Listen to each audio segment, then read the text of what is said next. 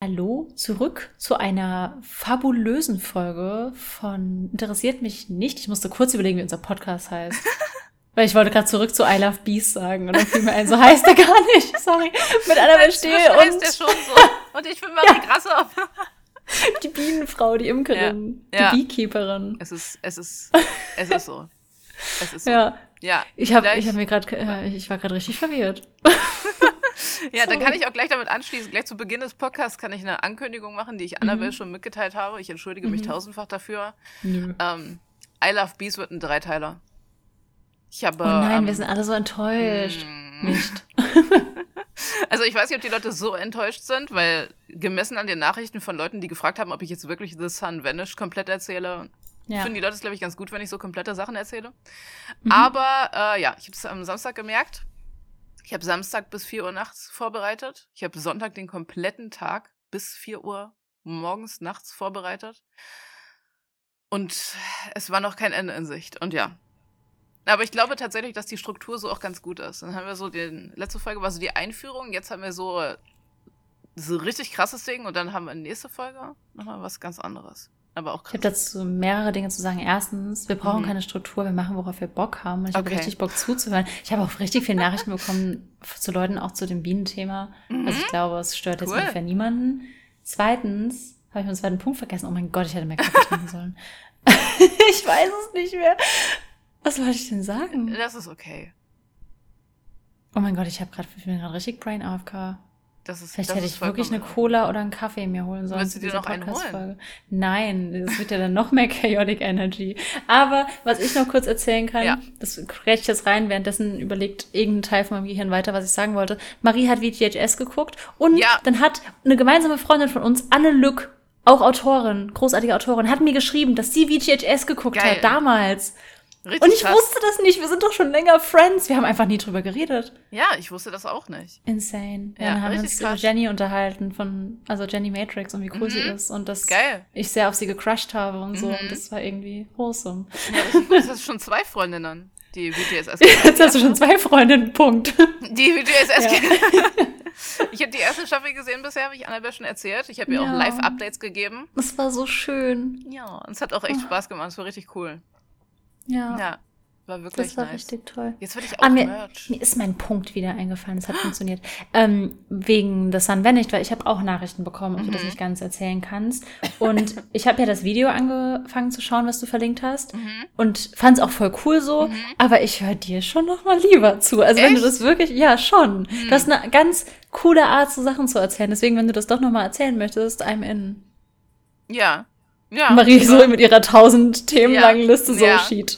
Ja, ich bringe erstmal dieses Mammutprojekt hinter mich und dann ja, überlege okay. ich mal, wie ich das am besten machen kann. Weil wie gesagt, das, was ich über The Sun Vanished erzählt habe, waren nur 20 Prozent ungefähr von dem, was da so passiert. Da muss ich dann vielleicht auch einen Fünfteiler draus machen. Das wäre so, es ist wie so ein nices Hörbuch. Das ist vollkommen okay. Das ist das muntert mich ein bisschen auf, dass du das sagst, weil ich mir immer die Podcast-Folgen nochmal anhöre und ich es meistens ganz furchtbar finde, wie ich rede. Nein. So dass ich mich so oft verspreche, dass ich so oft ähm sage, Hä? dass ich nicht so oh, gut Junge. vorlesen kann. Ich habe mir sogar schon YouTube-Tutorials angesehen, wie man besser vorlesen kann. Soll ich dir mal meine, okay, wir teilen jetzt Insecurities. Meine mhm. Insecurity ist, ich höre dir zu und ich finde, du bist so, also du bist offensichtlich großartige Autorin, aber du bist auch so krass gut im Storytelling, mündlich. Findest ich denke mir so, ja, finde ich total. Ich denke mir so, okay, ich kann schreiben, aber wenn ich versuche, Geschichten zu sprechen, irgendwie mhm. so aus dem Stegreif. Mm -mm. Und mhm. das finde ich bei dir halt überhaupt nicht. Ich finde, dir kann man so gut zuhören. Du schaffst es, die roten Fäden zu behalten. Nicht wie ich, die gerade schon wieder Brain AFK war. ich finde das super beeindruckend und ich glaube, das geht den anderen Leuten auch so, sonst würden sie ja gar nicht wollen, dass du das mhm. weiter erzählst. Ja, krass, also, vielen Dank. Und ich finde auch deine, deine Stimme super angenehm, weil ich finde meine Stimme zum Beispiel oft höher, als ich sie gern hätte. Mhm. Und bei dir halt gar nicht. Ich finde, also ich weiß nicht, ich kann da voll gut zuhören. Ich kann dir auch voll gut zuhören. Voll schön. Bei dir. Ja. Jetzt haben wir alle unsere Insecurities ja, geteilt. Ja, so, krass, schreibt mir eure Insecurities. Auf, genau. oh, mir ist, mir ist noch eine Sache eingefallen. Mhm. Ähm, äh, ich habe ja immer so, so Umfragen unter dem Podcast oder mhm. letztens, also sonst mache ich immer so, so ein Poll, dass Leute irgendwas abstimmen können. Ja. Jetzt hatte ich aber ein paar Mal ähm, ein QA gemacht, wo Leute wirklich eintragen konnten, ah, ihre ja. Antworten. Mhm. Und ähm, ja, da haben Leute ihre, ihre ersten Worte hingeschrieben. Uh. Und ähm, das war super spannend. Und jetzt mhm. weiß ich aber gerade nicht, ob ich das hier einfach öffnen kann. Auf jeden Fall danke an alle, die geantwortet haben. Ich fand das super, super cool, so zu hören, ähm, was deren erste Worte waren. Und mir haben ganz viele Leute geschrieben, die Linguistik studieren und die das von Genie wussten und die richtig verwirrt waren, dass wir das nicht gelernt haben an der Krass, Uni. abgefahren. Und also wir haben es okay, wirklich nicht gelernt, oder? Nee, bei mir ist auch schon zehn Jahre her, aber da, ich glaube, daran würde ich mich erinnern. Ich da dachte ich halt auch, ja, weil. Keine Ahnung. Das würde ich Vielleicht, nicht vergessen. Ich sag mal, ist ja, sag ich mal, immer in der Wissenschaft so, dass du mit so gewissen moralisch fragwürdigen Experimenten, also vielleicht haben sich einfach einige Professoren dazu entschieden, ja. darüber nicht zu berichten oder so. so aus moralischen Gründen oder so. Also kann gut sein. Kann, kann, ich mir schon vorstellen. Das Hatten auf jeden Fall. Leuten überlassen ist, da drüber zu reden ja. oder nicht die meisten haben auf jeden Fall gesagt, so um, ähm, das Wort Mama oder Papa und so. Mhm. Um, ähm, jemand hat Teddy als erstes. Und eine Person, die auch Marie heißt, ich frage mich, ob das die Marie ist, die auch das Buch gewonnen hat, oh. hat gesagt, das war Hatzi. Also statt Hachi, wenn jemand genießt oh, hat. Das finde ich so süß. Voll süß. Ja. das waren auf jeden Fall um, ähm, eure ersten Worte. Das fand Richtig ich sehr, sehr cute. Cool. Wir haben in Linguistik ja. gelernt, dass wenn du Brain AFK bist, dass es dir helfen kann, dich auf deine ersten Worte zu besinnen, die du als Mensch, als, äh, was, als Mensch gelernt hast. Hättest um du mir nicht vor fünf Minuten sagen können. Ja, also ich sag's dir jetzt, damit es vielleicht das nächste Mal funktioniert. Also wenn du dann irgendwie, du bist so brain AFK und denkst, was wollte ich gerade machen? Dann denkst du so, Mama, Papa, Ball oder was auch immer. Mhm. Und dann kannst du manchmal dich zurücksetzen. Wirklich? Wie cool. Ich, bei mir ist das ganz eigenartig. Ich setze mich zurück, an dem ich in meinen eigenen Namen denke. Ich will irgendwo hin, ich will irgendwas machen, ich denke irgendwas und dann vergesse ich den Gedanken, dann bin ich so, Marie Grassoff. Und dann fällt mir wieder ein. Das ist irgendwie so ein bisschen, als würdest du so, so einem Gott beten. Aber das passiert mir mindestens Name. einmal am Tag. Das, funktioniert? Das ja. probiere ich auch mal aus. Mhm. Witzig. Ja, man muss ich kenne nur, dass du drauf konditionieren. Ja. So, hilft auch, wenn du irgendwie sagst so, okay, eins, zwei, drei und dann kannst du wieder anfangen. Wie spannend. Ich kenne nur, dass wenn du Schluck auf hast, dass du daran denken sollst, was du zuletzt gegessen hast und so. Das funktioniert das, bei mir nie, weil ich jeden Tag ja. dasselbe esse. Okay, na gut. Dann fällt es dir zu schnell ein. Ja. Naja, da, gut, ich kann mit dir jetzt, ich werde jetzt einfach raten, hey, du machst was zu I Love Bees. Ding, oh, ding, ding, wow, ich krieg einen Anna, Punkt. krass, uh. ein Punkt. ja. Willst du raten oder? Ja. Ich gebe mir natürlich keinen Punkt dafür. Ich, ja, ich dachte auch eh, die Punktesache wäre gegessen, aber du kannst das gerne weiterführen. ähm, ich hatte tatsächlich relativ geringe Ahnung davon, worüber du heute reden könntest. Ähm, geht es, ich rate einfach ins Blaue rein, geht es um ja. was, was mit Spielen zu tun hat? Ja. Mhm. Oh, damn it. Ja? Aber es geht nicht um die Fallout Law, oder? Nein. ich rate das jetzt so lange, bis ich es bekomme. Das ist okay. Was mit Spielen? Aber hat es irgendwas mit Fallout zu tun? Nee, gar nicht. Äh, hat es was mit Cozy Games zu tun? Überhaupt nicht. Uh. Was mhm. gibt es noch für Spiele? Hat es was mit Horror Games zu tun? Ja. Oh. Oh, Anna, wer macht was mit Horror? Es mhm. kam mir auch erst, als ich so fertig war, war ich so, Moment, das ist ja Horror. okay, ja, also, tatsächlich. Äh, krass. Ähm, ja, ich denke mal, wenn dir erst danach aufgefallen ist, dass es Horror ist, redest du sicherlich nicht über Outlast oder sowas? Nee, nee, nee, genau. Nicht so. Redest du über irgendein neueres Spiel? Ja. Oh. Hör mal auf, so Neu gut zu sein. Ein neues Horrorspiel. Oh, ich spiele nie wieder Brettspiele gegen dich, ey. Was ist das? Aber red, du redest, redest du über sowas wie Darkwood oder sowas? Das kenne ich nicht mal, nee. Ah, oh, das ist so cool. ich gerne mal reden. ja, dann mach mal. Ich, ich äh, habe auch ein bisschen Angst vor dem Tag, dass wir vielleicht irgendwann aus Versehen dasselbe Thema auswählen. Das wird vielleicht ganz lustig. Hatten uns beide. Ja, der Tag, an dem wir beide Aale besprechen oder so. Hm, nee, dann ja. weiß ich es nicht. Aber interessant. Okay. Ja, es gibt, also erst wollte ich was zu Schluckauf machen, weil mein Twitch-Chat mhm. mich überreden wollte, was zu Schluckauf zu machen. Wir kamen irgendwie auf das Thema Schluckauf okay. und dann haben wir uns voll viele Fragen gestellt. Können Tiere ja. Schluckauf haben, dies, das. Dann oh. habe ich angefangen, darüber zu recherchieren und dann war es nach fünf Minuten irgendwie vorbei. Mhm. Und dachte ich so, nee, weil Marie recherchiert ja fünf Tage. Ich kann nicht ja. so schnell fertig sein, das wäre respektlos. Mal, jetzt, wo du das sagst, wir können ja auch mal irgendwann mal eine Folge machen, wo wir über so kleine Themen reden, wo man nicht mehr als zehn Minuten drüber reden kann, wo wir dann, und dann mehrere, mehrere Themen, so, beide oh, mehrere ja. Themen so im Wechsel dann machen oder so, weißt du? Das wäre so nice, mhm. weil ich mhm. habe so spannende Dino-Facts, die aber einfach zu ja, kurz sind. Ich habe auch so viele okay. Mini-Sachen irgendwie, wo man nicht so lange drüber reden kann. Das fände ich schön, so eine mhm. Mini-Folge. Mhm. Ja, genau. Ja. Naja, ja. auf jeden Fall, mein eigentliches Thema sollte das sein, was vermutlich nächste Woche kommt. Das habe ich schon fertig, aber das war, hat lustig angefangen und dann wurde es irgendwie richtig dark. Ich glaube, da habe ich dir ja schon die Audio mhm. zugemacht. Das werde ich dann noch machen. Ja.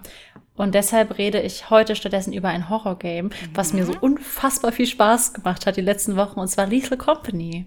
Uh, geil. Ja, darüber oh, reden wir nice. Ja, darüber ja. habe ich auch schon Videos gesehen. oh, dann weißt du, dann kannst du super viel Input bestimmt noch geben. Du nee, weißt bestimmt ich habe die Videos ich. nebenbei geguckt. Ah, okay. Also normalerweise, wenn ich so Video-Essays gucke, dann gucke ich die mindestens drei bis fünf Mal beim Arbeiten nebenbei, bis ich jede einzelne mhm. Information aufgesaugt habe. Und bisher ist das noch nicht passiert. Also weiß ich, ja. wie die Optik aussieht, wie die groben Gameplay-Mechanismen aussehen, aber ich weiß nicht so viel wie, wie du jetzt wahrscheinlich. Ich bin sehr gespannt. Ja, du weißt bestimmt dafür auch mal andere Sachen, weil ich habe es jetzt halt nee. super oft gespielt in der letzten Zeit mit Freunden, weil es so eine Mischung ist. Es ist super funny, ja. aber es ist halt auch Horror. Mhm. Das ist auch so gut. Ja, naja. Aber okay, erstmal mhm. zurück ins Bienenland. Ja? Soll ich anfangen oder willst du anfangen? Wie du magst. Also im Grunde ist ja jetzt eh egal. Wir hatten ja ursprünglich gesagt, ja, ich rede in der letzten Folge und dann Anschluss diese Folge, wenn ich eh drei Teile daraus mache, ähm, kannst du dich gerne entscheiden, ob du zuerst dich zwei Stunden lang von mir vollschweinen lassen willst oder ob du zuerst dein Thema aus dem Weg haben willst. damit du aus dem Weg haben.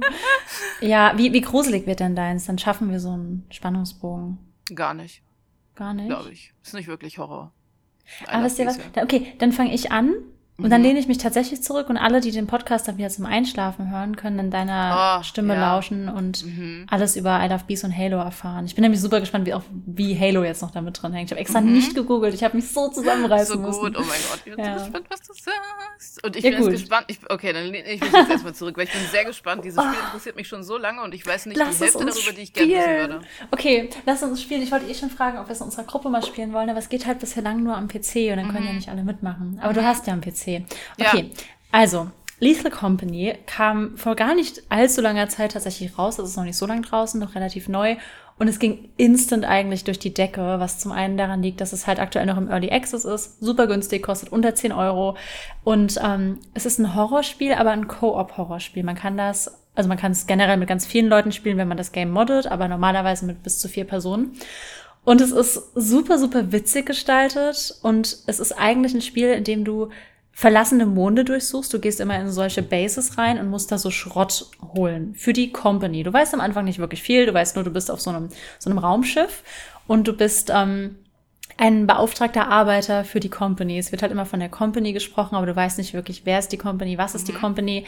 Und deine Aufgabe besteht halt darin, auf diese Monde zu fliegen. Die kannst du an so einem Computer auswählen, dahin zu gehen, Schrott zu sammeln. Du hast immer so drei Tage Zeit, um deine, deine Quote zu erfüllen, also das Geld, was du beschaffen sollst. Dann fliegst du auf einen sehr speziellen Mod, verkaufst den da und dann geht das nächste los. Du musst eine höhere Quote erfüllen. So ein bisschen Groundhog Day mäßig. Du mhm. versuchst einfach nicht drauf zu gehen, Schrott zu sammeln, das zu verkaufen. Mhm.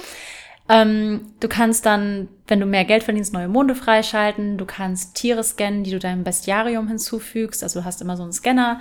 Ähm, und ansonsten kannst du gar nicht so viel machen. Du kannst halt mit deinen Freunden reden. Das ist ähm, Ingame Voice, also die Leute, mhm. die in deiner unmittelbaren Umgebung sind, die kannst du gut hören, mit denen sprechen. Wenn sie weiter weg sind oder tot, dann nicht. Oh, so Außer du hast cool ist es, ja, es ist cool und ist halt auch gruselig. Und du hast, ähm, wenn du genug Geld hast, kannst du dir halt noch so Gadgets holen, so ein bisschen wie bei Phasmo, wobei kostet es da Geld, ich weiß es gar nicht. Mhm. Du kannst dir halt eine Taschenlampe holen, eine Schaufel, um dich zu verteidigen, aber die ist nicht so strong. Mhm. Ähm, ein Walkie-Talkie, damit du auch über Distanzen mit den Leuten reden kannst. Mhm. Ähm, ein Boombox, was das Unnötigste ist, aber die kaufe ich immer, weil du dann Musik machen und so dancen kannst. Oh mein das Gott. Das Beste. Lockt halt Gegner an, aber ist Geil. einfach super funny. Oh. Ähm, und du kannst die, die Umgebung so erforschen. Und ähm, es gibt auch einige Gefahren da draußen, die da lauern. Wenn du landest, dann kriegst du immer so eine kleine Computeranzeige. Okay, es ist ähm, verlassen oder irgendwie eine gefährliche Gegend. Mhm. Und je später die Zeit wird, also der Tag läuft ja auch weiter, desto mehr Monster laufen auch draußen rum. Die sind teilweise wirklich fucking creepy. Vor allem, wenn du der mhm. einzige Überlebende bist und du schreist um Hilfe, aber alle oh sind schon Gott, tot. Ähm, also es ist einfach großartig. Und ähm, bevor ich da gleich sowas zu Lore erzähle, ein paar Reviews dazu, weil die habe ich mir eben also vorhin halt angeguckt, die sind super funny. Ähm, eine Review sagt einfach nur, Game macht Angst, Pippi in Hose, dann halt zehn Sterne. Dann, ähm, ich habe noch nie so hart gelacht bei einem Horrorgame wie bei diesem, was ich absolut mhm. nachvollziehen kann, weil es ist so unfassbar lustig. Wurde von einem großen Dude belästigt, ein Freund ist explodiert, der andere wurde einem, von einem verdammten Baum in Stücke gerissen und der letzte oh. ist im Schlammer ertrunken. Zehn von zehn. Oh mein Gott. The true experience of Frankfurt Hauptbahnhof at 3 a.m. Ja. Ja, ja. beschreibt es auch. Ja. Und ein, ein Rezensent oder eine Rezensentin hat ein großartiges Gedicht ähm, geschrieben, das ich gerne rezitieren würde. Mhm. Mit viel Herzblut pack all meinen Mut, ein wenig Loot, das tät schon gut, die Quote akut, so ich mich sput ins Gebäude rein, ich sag nicht nein, ich hör die Buddies schreien, werd selbst ganz klein, bin plötzlich allein, find's gar nicht fein, fang an zu weinen und stuhl mich gottserbärmlich ein. großartig. Also, so ist die Community drauf, so Geil. viel nur dazu. Und es beschreibt es halt voll gut, weil mhm. ähm, ich habe das Game, ich bin durch eine Freundin draufgekommen, die zockt super gern Horror-Games, so wie du halt mhm. auch, die ist da so voll drin. Mhm. Und die hat mich überredet, weil ich bin ja ein absoluter Schisser. Und dann habe ich mir so ein bisschen Sachen angeguckt und es sah super witzig auch aus, weil es halt auch sehr viele lustige Mods gibt. Und dann dachte ich so, komm, ich trau mich, Koop-Horror mhm. geht eh besser, man ist nicht mhm. alleine. Und ähm, man startet erstmal das Game und ist ziemlich verwirrt, oder zumindest war ich das, denn du bist einfach auf diesem kleinen Raumschiff. Die Grafik, du hast sie ja dann auch schon gesehen, die ist mhm. so ein mhm. bisschen altbackener, nicht ja. ganz so wie bei äh, Cruelty Squad. Nee. ähm, schöner, aber schon so sehr, sehr pixelig mhm. und ähm, roh, sag ich mal. Und ähm, du bist auf diesem kleinen Raumschiff mit deinen Friends, die mitspielen. Du hast einen ähm, sehr engen Anzug an, du hast einen Computer, bei dem du halt den Mond auswählen kannst, auf den du fliegen möchtest. Mhm. Du kannst darüber auch shoppen, hast ja am Anfang kein Geld. Und ähm, hast einen Schrank, bei dem du den Schrott lagern kannst. Du kannst tanzen, wenn du auf eins klickst und ansonsten eigentlich nur rumlaufen, zuschlagen. Nicht besonders mhm. viel. Mhm. Ähm, es gibt so ein paar Plakate an Bord, die dir teilweise Tipps geben, sowas wie bleibt zusammen, macht nicht so viel mhm. Geräusche und so weiter. Und es gibt ein paar Propaganda-like Plakate, die dir so ein mhm. bisschen was schon so zu der Welt verraten. Und ähm, ein Plakat bittet dich zum Beispiel darum, ähm, Essen zu sparen, was der schon darauf schließen lässt, dass vielleicht Nahrungsmittelknappheit herrscht mhm. und so. Und ähm, es gibt einen sehr großen Monitor, über dem du noch die anderen Charaktere überwachen kannst. Da siehst du also auch, wenn deine ähm, Teammitglieder sterben und mhm. so. Du siehst da drauf Gegner und du siehst, wo der Loot ist. Also es ist einfach mhm. nur so rot ist Gegner, grün ist Loot. Und ähm, das siehst du nur, wenn du an Bord des Schiffes bist. Eigentlich sollst du das Schiff ja verlassen, das heißt, dann siehst du nicht mehr so viel. Mhm. Dann gibt's eine computeranimierte Stimme, die dich zu Beginn der Runde begrüßt und ähm, halt sagt, dass das ein Autopilot-Schiff äh, ist und du halt für die Dauer deines Vertrages dort zu Hause bist. Und dann gibt sie dir noch so einen coolen Beat mit auf dem Weg okay. und anfangen an zu dancen und dann geht's los. und ähm, dann kannst du quasi von dem Schiff erstmal auf deinen Mond hüpfen. Der Mond, das sieht erstmal sehr unbelebt aus. Manchmal hast du ein paar Bienen, was ganz gut passt, fällt mir gerade oh. auf, das sind immer so Bienenstöcke. Ähm, die bringen auch sehr, sehr viel Geld und die sind wahnsinnig schwer zu, schwer zu klauen.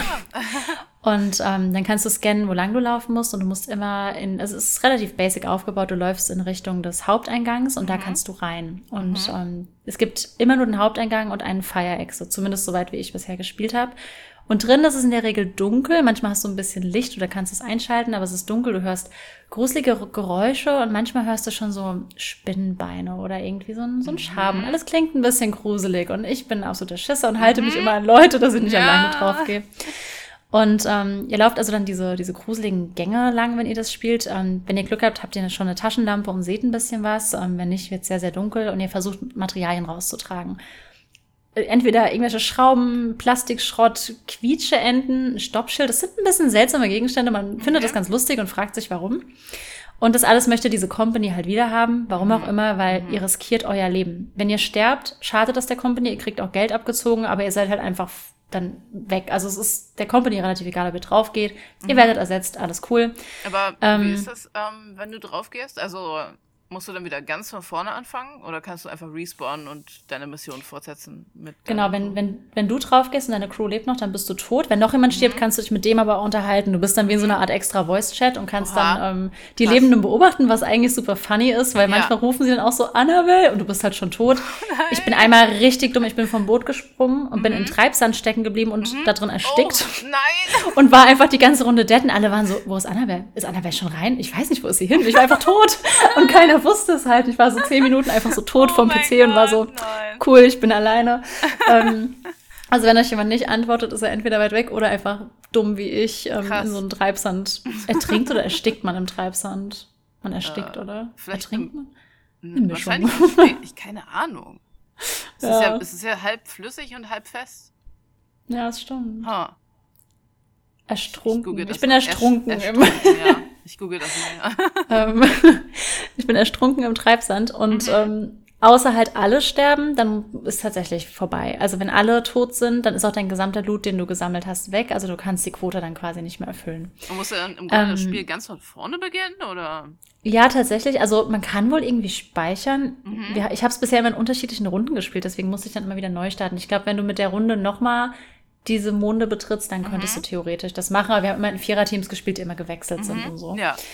Ähm, genau. Und äh, ja, man sieht halt nirgends andere Menschen. Man weiß aber, es müssen Teams vor dir an Bord gewesen sein. Man, man findet so ein, neben, links neben dem PC ist so ein, so ein Notiz von dem vorherigen Team und da steht nur ähm, ein Wort drauf und zwar Sigurd. Und das kannst du in den PC eingeben, mhm. aber dazu kommen wir gleich. Mhm. Genau. Ähm, Du hast halt drei Tage Zeit, diese Quote zu erfüllen, dein Leben zu riskieren, um irgendwelche scheiß Quietscheenten daraus zu befördern und die dann ähm, zu verkaufen. Und dann fliegst du auf einen Mond, wo es so eine Art Regal gibt, in das du den Loot reinstellst. Und wir haben den so da reingestellt und dachten, okay, den holt jetzt jemand. Mhm. Rechts ist so eine Klingel, wie man sie so, diese alten Klingeln, so Halligalli-mäßig, wie ja, du sie kennst. Ja. Und du drückst drauf und es passiert nichts und du drückst drauf. Und wenn du Glück hast, öffnet sich eine Luke und die Gegenstände werden reingeholt. Mhm. Und wenn du Pech hast, schnappen dich Tentakel, schleudern dich durch die Gegend und töten dich. What? Mehr weißt du nicht. Du weißt nur noch, okay. das ist so eine ganz hohe Mauer und du hörst dahinter ganz komische Geräusche. Mhm und dieses komische Tentakelwesen. Mehr weißt mhm. du nicht. Du erfährst nur noch, dass du in der Regel mit nur 70 Prozent des Werts für die Gegenstände bekommst. Also du wirst auch noch unterbezahlt. Oh. Und dann geht der Hassel von vorne los. Okay, Super anstrengend. Mhm. Ja. Ist aber irgendwie, übrigens wird dir der Tod auch in Rechnung gestellt, wenn dieses Monster dich tötet. Das sind dann irgendwie so 68 Geld weniger oder so. Ich war, ich war nur 68 wert, weil ich bin oh natürlich auch draufgegangen, weil ich wie blöd auf diese Klinge gedrückt habe. wow. Naja, ähm, und ja, genau, dann kommen wir mal zurück zu diesem, zu diesem Zettel, weil ich habe den halt am Anfang da eingegeben in den PC und dann kriegst du so einen Lochbucheintrag. Und ich habe mhm. das erst nicht groß weiter hinterfragt. Und auf einem Mond habe ich dann plötzlich aber eine zweite Diskette gefunden oder was auch immer da, Datenträger, Diskette wahrscheinlich nicht. Und ähm, du erfährst, dass Sigurd ein anderer Schrottsammler war, der in irgendeinem Team vor dir gewesen sein muss mhm. und der so eine Art Logbucheinträge gemacht hat. Okay. Und ähm, wenn du an dem Computer bist, siehst du auch den Hersteller, der heißt ähm, Holden Electronics, also der hat diese Computer gebaut. Und das Copyright geht von 2084 bis 2108, also mhm. unsere Zukunft, was mhm. seltsam ist, weil der PC ist so, so wie wir sie aus den 90ern kennen, so oh. richtig klobig und alt. Okay. Dann dachte ich aber so, hey, es ist ein Raumschiff, vielleicht sehen die so aus, was weiß mhm. ich. Ähm, ist aber ein bisschen weird, weil das aktuelle Jahr, in dem wir spielen, ist 2532, also oh. über 400 Jahre später, was Krass. irgendwie ein bisschen, das sind so die ersten Fragen, die man irgendwie mhm. bekommt. Mhm. Und ähm, durch die Logbucheinträge erfährst du, dass diese sehr, sehr weit zurückdatiert sind. Mhm. Und zwar ähm, 1968. Mhm. Und dann stutzt du so das erste Mal, Hä? weil du merkst, okay, okay es, ja, genau, es muss sich ja eigentlich dann schon um ein alternatives Universum handeln, weil das ja. ist ja sogar ein Jahr bevor wir auf dem Mond waren. Ja. Also wirklich ja lange zurück. Ja. Ähm, und das war so der Moment, wo ich irgendwann so dachte, so, hm, ist da eine Lore dahinter? und dann habe ich angefangen, diese Logbucheinträge ähm, zu suchen. Ich muss sagen, ja. ich habe sie in meinem Gameplay noch nicht alle gefunden, weil, wie gesagt, ich sterbe einfach immer so schnell. Ähm, deswegen habe ich äh, ja die Wikis durchforstet mhm. und sie mir da zusammengesucht mhm. und YouTube-Videos geguckt und äh, herzlich Geil. willkommen in der Lore und in Sigurds Geschichte. Yay! Ich, ja, es ist, es ist wirklich super spannend, vor allem, mhm. wenn du halt denkst, du spielst nur ein lustiges Horror-Game. Es ist so mhm. viel mehr tatsächlich. Ja. Genau. Ähm, wir können also daraus schlussfolgern, dass wenn sein erster Logbucheintrag aus ähm, 1968 ist und mhm. wir jetzt 2500 irgendwas haben, wir sind über 500 Jahre schon auf Schrottsuche, was ja irgendwie spannend oh, ist. Das heißt, über okay. 500 Jahre wird diese Company schon bedient mhm. und niemand weiß so recht, was es damit auf sich hat. Das ist eigentlich mhm. ein bisschen weird, 500 Jahre lang. Genau. Das heißt, ähm, andererseits aber auch, dass der PC schon richtig, richtig lange an Bord ist und ich ihn dann mhm. hätte, weil meiner ging ja letztens kaputt. Wie hält dieser schon ja, 500 Jahre? Wow. genau. Aber ja, was teilt Sigurd uns in seinem ersten Logbucheintrag, den man relativ easy auch bekommt, überhaupt mit? Hallo, ich schreibe dieses Protokoll, um irgendwie bei Verstand zu bleiben. Ich konnte keine Möglichkeit finden, um selbst Basic-Dinge auf diesem scheiß alten Computer zu erledigen, mhm. also habe ich Desmond gebeten, die Protokollfunktion hinzuzufügen. Bis jetzt habe ich einfach meine eigenen Notizen zum Bestiarium hinzugefügt. Alles, was ich weiß. Mein Bruder sagte, ich solle ein Tagebuch führen, also tue ich, was ich kann. Ich schreibe in einer professionellen Art und Weise, da diese Protokolle zu historischen Aufzeichnungen verwendet werden können, da sie wahrscheinlich noch Jahre hier sein werden, solange es keine komplette Löschung gibt. Das ist, was Desmond gesagt hat. Wenn du dies in der Zukunft liest, kommst du wahrscheinlich von einer anderen Crew. Die Fluktuation hier ist enorm. Mhm. Vielleicht, weil dieser Job schrecklich ist und jeder hier tot umfällt. Vielleicht kann ich Hilfe bieten, wenn ich etwas Erfahrung gesammelt habe. Protokoll Ende.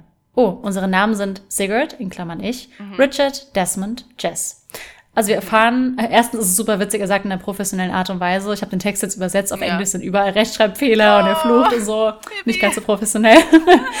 ähm, und wir erfahren halt, dass seiner Crew auch vier Leute sind, also so wie wir beim Spielen, mhm. und erfahren deren Namen. Ähm, das ist der Logbook-Eintrag, den man direkt bekommt, wenn man Sigurd eingibt. Also Sigurd mhm. wollte, dass man den findet. Das Postet ist da. Sigurd muss ja aber schon lange tot sein. Das heißt, dieses Postet muss irgendwie weitergereicht worden mhm. sein in den mhm. Crews. Und den zweiten Logbucheintrag, den habe ich random gefunden auf einem der ersten Monde, der lag so außen vor dem Haupteingang und ich war so, hey, ein Logbucheintrag und habe erst noch gar nicht gecheckt, wie ich ihn lese. Ja. Und ähm, der ist nur zwei Tage später verfasst worden und ähm, Sigurd beschwert sich in erster Linie über die zu engen Anzüge. Er beschwert sich, dass sie ihn zwischen den Beinen killen, dass mhm. ähm, sein Dad über den regt er sich auf, weil er ihm zuliebe wohl nur diesen scheiß Job angenommen hat. Oh. Ähm, er sagt, dass sein Crewmate Rich total stinkt und ähm, ja, fragt sich zum ersten Mal auch schon so ein bisschen, wofür die Company den Mist überhaupt braucht, den sie ja. da raustragen. Ja. Weil sie haben irgendwie nur so alte Pfannen gefunden. Also so wie wir halt im Spiel. Man fragt sich so ein bisschen, why. Ja. Ähm, weil ich du hast halt wirklich, als ich diese Quietscheende gefunden habe, oder auch ich habe so diese, diese Tröten, auf denen man so rumtrötet, mhm. so richtig mhm. laut, die habe ich halt gefunden. Und das okay. war das Beste, weil ich halt eh, ich sterbe ja ständig und ich ja. bin Juli Julian, einem Kumpel hinterhergelaufen, finde diese Tröte, ey, reicht mir die, damit ich die verkaufen kann. Ich ja. nur so, nerd, nerd, und halle das Ding und es halt durch diese leere Base und er nur so, tu das nie wieder. weil halt alle Monster kommen und oh ich hatte einfach God. viel zu viel Spaß. Oh. Naja. Auf jeden Fall okay. ähm, findet man halt dann weitere Logbucheinträge mhm. und das, ähm, Dritte Log macht das klar, was wir dann auch schon rausgefunden haben, und zwar, dass Schrott nur so für 70 Prozent verkauft wird, was halt viel ja. weniger ist, als es eigentlich wert ist. Und du musst dann halt noch mehr hasseln. Ja. Ähm, und die Company kann es aber machen, weil was für eine Wahl hat man? Mhm. Man weiß ja nichts über diese Welt. Mhm. Und dann gibt's ein weiteres Log ähm, ohne Datum, in dem Sigurd erzählt, dass er mit einer Stimme gesprochen hat über ein Walkie-Talkie. Mhm. Und zwar sagt er, ich habe mit einer Stimme über das Funkgerät gesprochen. Es war wie ein Teil der Schreie. Es hat mir gesagt, dass der goldene Planet tatsächlich existiert. Er ist keine Legende. Und er hat mir gesagt, dass er nicht einfach von einem Meteor getroffen wurde. Er sagte, der Planet wurde vom Biest verschluckt. Und sie befanden sich in seinem Körper, wurden verdaut. Ich habe gefragt, was das Biest ist, und er sagte, er wisse es nicht. Er sagte, es habe den Planeten verschlungen und sie hätten alles vergessen. Ich konnte ihn nicht dazu bringen, aufzuhören zu reden, aber ich sagte ihm, dass er auf der anderen Seite einer großen Mauer sei und ich ihn rausholen könnte. Ich sagte, er sei im Inneren des Gebäudes. Und das ist der Moment, als er total durchdrehte. Ich konnte kein Wort verstehen. Ich glaube, er hat etwas von die Schalen ausspucken gesagt. Also habe ich es einfach ausgeschaltet, mhm. was für ein Wir war. Jess sagt, der goldene Planet sei nur eine Geschichte. Ich sagte, ich weiß, ich bin nicht dumm. Mhm. Nun, sie sagte, ich solle kündigen und sie würde auch kündigen, wenn ich es tue. Also bleibt sie. Und das finde ich ganz spannend, weil wir haben ja die Walkie-Talkies auch genutzt und ähm, wir haben diese, diese Mauer, ist eindeutig diese Mauer der Company, wo diese mhm. Tentakelarme mhm. rauskamen. Deswegen ja. vermute ich mal, das Biest soll dieses Tentakelmonster sein. Mhm. Und er muss mit irgendjemandem reden, der wahrscheinlich, so wie ich damals, geschnappt wurde von ja. dem Biest und jetzt in, im Innern verdaut wird. Okay. Was es mit dem goldenen Planeten auf sich hat, weiß oh. ich immer noch nicht, aber Abgefahren. das war das erste Mal, wo ich so dachte, so, hm, spannende Lore. Ja, wow, ähm, hä? Ja, das nächste Log ist auf den 31. August datiert. Das ist dann zu dem Zeitpunkt schon eine Woche her, dass Sigurd überhaupt angefangen hat, was mhm. krass ist, weil so lange habe ich nur selten überlebt. Mhm. Ähm, also hat er die Quote offensichtlich schon recht lange ähm, überlebt und auch die, die mhm. ganzen Monster, die es in diesen Mondstationen gibt. Und er sagt unter anderem, ich habe viel nachgedacht. Ich denke, dieser Job ist dubios. Wenn du das liest, bist du wahrscheinlich genauso hierher gekommen wie ich. Die Bezahlung ist gut, der Vertrag dauert nur eine Saison. Sie haben dich durch ihren Bewerbungstest am Telefon mit einer seltsamen Stimme geschickt. Du hast den Vertrag im Shuttle mit dem Rest dieser Crew unterschrieben. Aber die ganze Zeit hast du mit niemandem gesprochen. Das Shuttle wurde automatisch gesteuert. Ich glaube, die Stimme am Telefon war gefälscht. Ich hatte die schlimmsten Träume. Ich glaube, ich will einfach nach Hause zurück.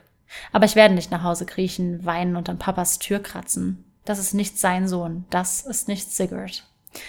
Finde ich auch ganz spannend, weil mhm. tatsächlich eine Saison klingt super wenig, aber ja. ich habe maximal zehn Tage überlebt bisher. Oh, also wow. es ist super, ja. super lange. Und ja. er sagt ja auch, die Fluktuation ist ähm, hoch. Also wurde dem wahrscheinlich viel Geld versprochen. Mhm dafür, dass sie eine Saison durchhalten. Ja. Ähm, hat nicht so geklappt. Ja, und dann finden wir einen weiteren Logbucheintrag auf ähm, 71 Gordian. Das ist dieser Mond, wo die Company sitzt, also wo du all deinen Loot alle drei Tage hinbringen musst. Mhm. Und der ist auf den 4. September ähm, datiert.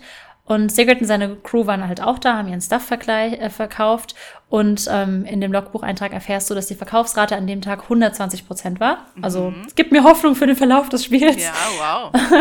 und ähm, sie waren da, weil sie dann unbedingt ihren Scrap verkaufen wollten zu dieser guten Quote. Aber Sigurd kann kaum noch schlafen und ähm, er hört jetzt auch diese seltsamen Geräusche hinter der Wand, die ich auch höre, wenn ich da stehe. Also man als Spieler hört so ganz komische, so wie wenn so eine, so eine Schlange durch irgendwelche Rohre kriecht. Oh, so klingt wow. das ein bisschen oh. und so ein oh. bisschen kluckernd. Krass. Und er sagt auch, ich habe das schlimmste Geräusch hinter der Wand der Company gehört. Es klang wie schreiende rote Gesichter, alle durcheinandergewirbelt und vom Beton weggespült, wie der Mörser und die Schale, die meine Mutter für ihre Samen und Gewürze benutzt. Ich höre es immer noch. Es ist ein Albtraum. Niemand sonst hat es gehört. Und das gibt mir ein bisschen zu denken, weil man selbst hört die Geräusche und seine ja. Crewmates hören die Geräusche nicht. Das ist hm, nicht so gesund. Und im ähm, Logbuch, ähm, wenige Tage später, drei Tage später, berichtet Sigurd, dass sie Rich, diesen Stinkenden, den er nicht mochte, dass sie ihn verloren haben. Mhm. Wir haben Rich zurückgelassen. Wir mussten nur noch ein Zimmer überprüfen und dann wären wir für den Tag fertig gewesen. Ich konnte die Tür nicht öffnen. Und dann habe ich geschaut und Rich war nicht da. Es war dieser verdammte Kerl mit dem faltigen Hautblumenkopf, der auf zwei Beinen geht. Er hat seinen Hals umgedreht. Ich hörte das Knacken, aber er war nicht da. Ich wollte Rich finden, selbst wenn er tot wäre, aber sie sind Feiglinge. Ihre Gesichter sind leer wie, der, wie die von Idioten. In ihren dummen Schädeln bewegt sich nichts. Alles, was sie tun wollen, ist zu gehen. Sie wollten mich auch zurücklassen. Wir haben Rich gehasst, aber das wollten wir nicht. Das ist es nicht wert, einfach nicht wert. Wir haben eine Schere, eine Schachtel mit Briefmarken und ein Bündel Kabel, für die wir nichts kriegen. Mhm. Es lohnt sich nicht. Wofür braucht die Firma das überhaupt? Mhm. Wir fahren also, dass, dass Richard, also Rich gestorben ist mhm. und ähm, diese, er hatte, es gibt wirklich schräge Monster dort. Es gibt cute Monster wie Lootbugs, denen wirfst du ein Stück Loot zu, dann freuen die sich und rennen weg und essen oh. das, das ist cute. Dann gibt's Spinnen, die sind schon ziemlich eklig mhm. und je weiter du kommst, desto gruseliger und abstruser werden die Monster. Okay. Es gibt auch einen Raum in der riesigen Bibliothek, in der du so Spieluhren hast, die dich verfolgen und diese Jack-in-the-Box-Typen, was neben Clowns oh. das gruseligste ist. Ich habe so ja, Angst ja, vor denen. Ja. Ich glaube, ich habe welche davon gesehen und so. Es ist so schlimm. Und ich renne in das Zimmer und denke so, eine Bibliothek und freue mich und Dish rennen die mir hinterher. Oh Gott. Naja. ähm, wir erfahren dann, dass äh, Sigurd ist, der diesen Unfall melden muss, also Unfall Richards mhm. Tod, ähm, weil die anderen einfach zu viel Angst hatten, die anderen beiden Überlebenden. Mhm. Und er sagt, es war dieselbe falsche Stimme, an die ich mich von meinem Telefoninterview zu Hause und den dummen Schulungsvideos erinnere. Aber sie hat gehört, was ich gesagt habe, glaube ich, denn sie sagte, sie würden die Familien kontaktieren und einen Ersatz finden und noch etwas anderes. Sie hat so schnell gesprochen. Ich habe gelernt, dass man die Schreie die ganze Zeit im Funkgerät hören kann, wenn man an die Mauer des Firmengebäudes geht. Mhm. Sie haben mir nicht geglaubt, nun glauben sie es. Es klingt genauso wie vor ein paar Wochen, als ich es gehört habe. Sie wollen aufhören. Ich sagte, ich bin kein Feigling. Ich habe diesen Job gerade erst angefangen. Also die Situation ist jetzt auf jeden Fall ein bisschen ja. eskaliert und alle ja. anderen glauben ihm jetzt die Stimmen zu hören. Jetzt ja. will ich unbedingt testen, ob man das wirklich im Funkgerät hört. Ich habe es heute leider nur nicht geschafft zu zocken, mhm. aber I will try. Ja, krass. Und man merkt auch, dass diese Situation, also Richs Tod, irgendwas in der Crew auch verändert hat. Mhm. Ähm, weil die waren ja vorher so ein bisschen, sie wollten heim, waren ein bisschen apathisch. Und Sigurd schreibt, dass er jetzt das Gefühl hat, dass Jess und Desmond endlich aufgewacht sind. Mhm. Und er berichtet, dass sie es jetzt ein bisschen langsamer und vorsichtiger angehen, nicht mehr ganz so viel Risiken nehmen, seit Rich gestorben ist, weniger Geld verdienen, es gerade noch so schaffen mit der Quote, sie jetzt aber dafür ein bisschen besser schlafen können. Mhm. Und er sagt außerdem, ich habe darüber gesprochen, wie die Stimme am Telefon künstlich klingt.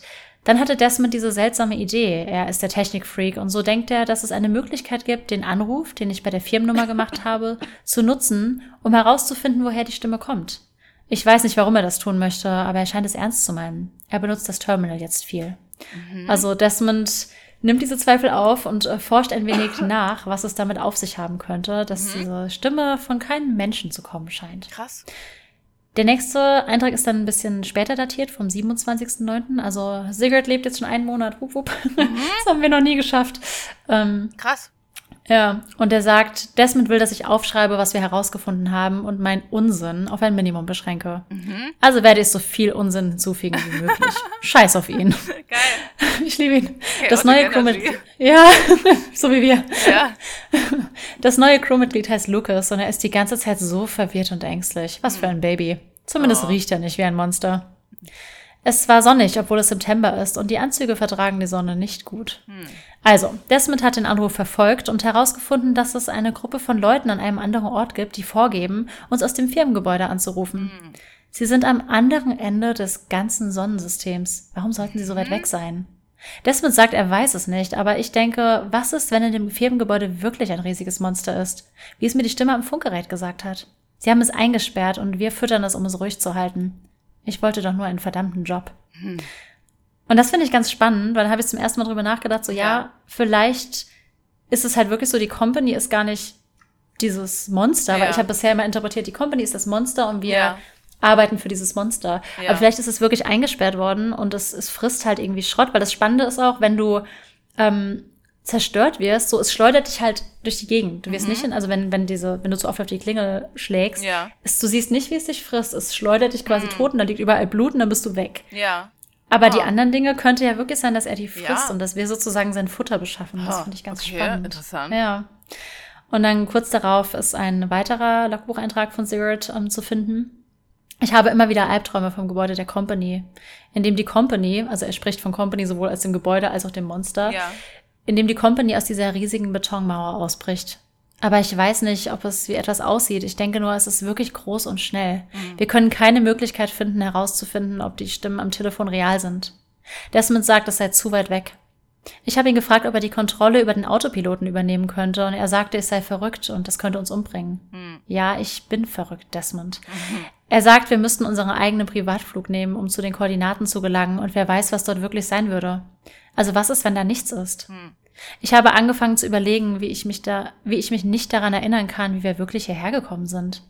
Nein, ich erinnere mich nur an kleine Dinge, wie den Shuttleflug zum Gebäude, wo wir unsere Verträge unterschrieben haben. Aber ich erinnere mich nicht daran, in den Shuttle zu steigen. Ich erinnere mich nicht einmal daran, mich von meinem Vater zu verabschieden. In meinen Träumen fühlt es sich so an, als wäre die Company überhaupt nicht dort eingesperrt, sie versteckt sich nur. Ich weiß nicht, ob ich jemals wieder nach Hause zurückkomme. Mhm.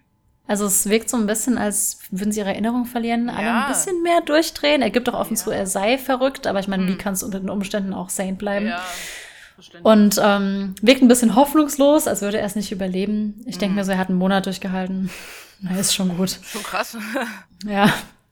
Kurz darauf, am 1. Oktober berichtet Sigurd, dass sie keine Snacks und kein Limonadenpulver mehr haben. Also ihnen scheinen so langsam die hm. Lebensmittel mm. auszugehen. Er sagt aber, dass es daran liegt, dass Desmond lieber Stun-Granaten gekauft hat. Also jetzt irgendwie so größere Waffen, weil ja. normal hast du halt Stoppschilder oder Schaufeln, mit denen du nicht wirklich viel anrichten ja. kannst. Und ähm, Sigurd wurde zum Bildschirmdienst verdammt. Also er bleibt an Bord und muss alles über den Monitor überwachen. Du kannst dann Türen öffnen für deine Crewmates und halt irgendwie gucken, wo die Monster sind. Mhm.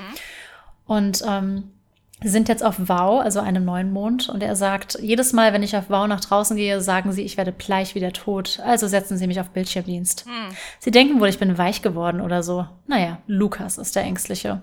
Viel Glück dabei, ihn davon abzuhalten, komplett durchzudrehen. Ich könnte nachts draußen herumspazieren, als wäre es mein Hinterhof. Es ist nur so, dass ich Rich auf einem Hügel gesehen habe. Er war auf der anderen Seite des Flusses, oh, aber was? das war vor drei Tagen. Ha. Ich habe keine Angst, es wird einfach kalt draußen. Hm. ich denke, sie wollen nur, dass ich jeden Tag Bildschirmdienst habe und sie suchen nach einer Ausrede. Ich vermisse meinen Vater. Ich hoffe, er bleibt nicht auf Titan. Die Leute sagen, dass, er in zwei, dass es in zwei Jahren nicht mehr so aussehen wird. Jess hat uns erzählt, dass sie kurz davor stehen, in den Krieg zu ziehen. Und alle warten darauf. Jedes Mal, wenn wir verkaufen gehen, wackelt das Firmengebäude, als wäre ein lauter Ofen darin. Sie haben zu viel Angst, um zu kündigen. Wir können kaum schlafen, um die Quote zu erfüllen, und es wird immer schlimmer. Gott, ich fühle mich, als würde ich durch eine Nadel gedrückt. Ich wünschte, wir könnten zurückgehen. Es war besser, für meinen Vater zu arbeiten, selbst wenn ich nichts hatte, nur das tägliche Taschengeld. Ich mochte es, wenn er uns aus der Stadt fuhr, um den Wasserfall zu sehen, und wir die alten Holztreppen hochliefen. Ich wollte doch nur einen richtigen Job. Und tatsächlich ist das Sigurds letzter Logbucheintrag. Oh. Der nächste ist nämlich nicht mehr von ihm, sondern von seinem Crewmitglied verfasst worden, von Oha. Desmond. Und es lässt darauf schließen, dass Sigurd gestorben ist nach diesem. Und man weiß auch nicht, hat er Rich wirklich gesehen? Ja, was oh ist da Gott. passiert? Ja. Und ähm, Desmond schreibt den Logbucheintrag zwei Tage später. Mhm. Und er sagt, ähm, Desmond, 3. Oktober 1968. Ich verschlüssele diese Protokolle, um sie verborgen zu halten, da ich befürchte, dass das System gelöscht wird, wenn sie gefunden werden. Das ist alles nur eine Täuschung. Wir sollen glauben, es sei nur eine Transaktion, aber unsere eigentliche Aufgabe besteht darin, einen unglaublichen Schrecken zu ernähren. Wie lange dauert es, bis sein Hunger unstillbar wird? Vielleicht hat es etwas mit all diesen leeren Monden zu tun. Wer auch immer das liest, es tut mir leid, dich mit diesem Wissen zu belasten. Bitte habe einen guten Tag und eine gute Nacht, denn was bleibt uns schon anderes? Hm. Und das finde ich richtig krass, weil tatsächlich habe ich dann angefangen, darüber nachzudenken, die Monde, wenn du da landest, steht mhm. da immer Population Abandoned. Mhm. Was darauf schließen lässt, es gab mal eine Population ja. auf diesen Monden, es gab mal Menschen, es gab ja auch diese Stationen, die offensichtlich ja. Menschen gebaut sind, ja. aber nur noch Monster sind da. Einige mhm humanoid aussehend. Ähm, andere komplett anders und Krass. Es ist irgendwie, es ist so, es ist ein super lustiges Horrorgame, aber eigentlich liegt dem, wie man ja schon sieht, eine ziemlich diepe Lore zugrunde. Mhm. Und im Endeffekt sind wir dann nur so eine Art Biomasse, die da ist, um Schrott zu sammeln, um mm. irgend so ein starkes Monster zu ernähren. Das heißt, wir freuen uns immer, hey, wir haben die Quote erreicht. Ja. Und tanzen dann so um unsere ja. ähm, aber das finde ich super spannend. Vor allem muss man dazu sagen, das sind jetzt nur die, die ersten Schnipsel, die wir bekommen. Ja. Das Game ist noch im Early Access, es ist immer noch nicht fertig. Das heißt, das, das ist so die. Frage gewesen, ja, ob mhm. dann noch Lore-Erweiterungen kommen und sowas im Laufe der Zeit. Genau, gehen alle von aus, denke ich persönlich Was? auch, weil das sind Geil. jetzt halt die ersten Logbucheinträge und das mhm. ist ja auf die 60er datiert. Das heißt, es mhm. muss ja seitdem mehr gegeben haben. Und ähm, ich bin super gespannt, was da noch alles kommt, weil es sind auch so ein paar Sachen, die noch aufgefallen sind, nicht nur mir, auch anderen Spielen, dass zum Beispiel du findest so richtig krasse Engines in diesen Gebäuden mhm. und die sind aber sehr, sehr viel weniger Geld wert als beispielsweise ein Rubik's Cube mhm. oder eine Quietsche-Ente.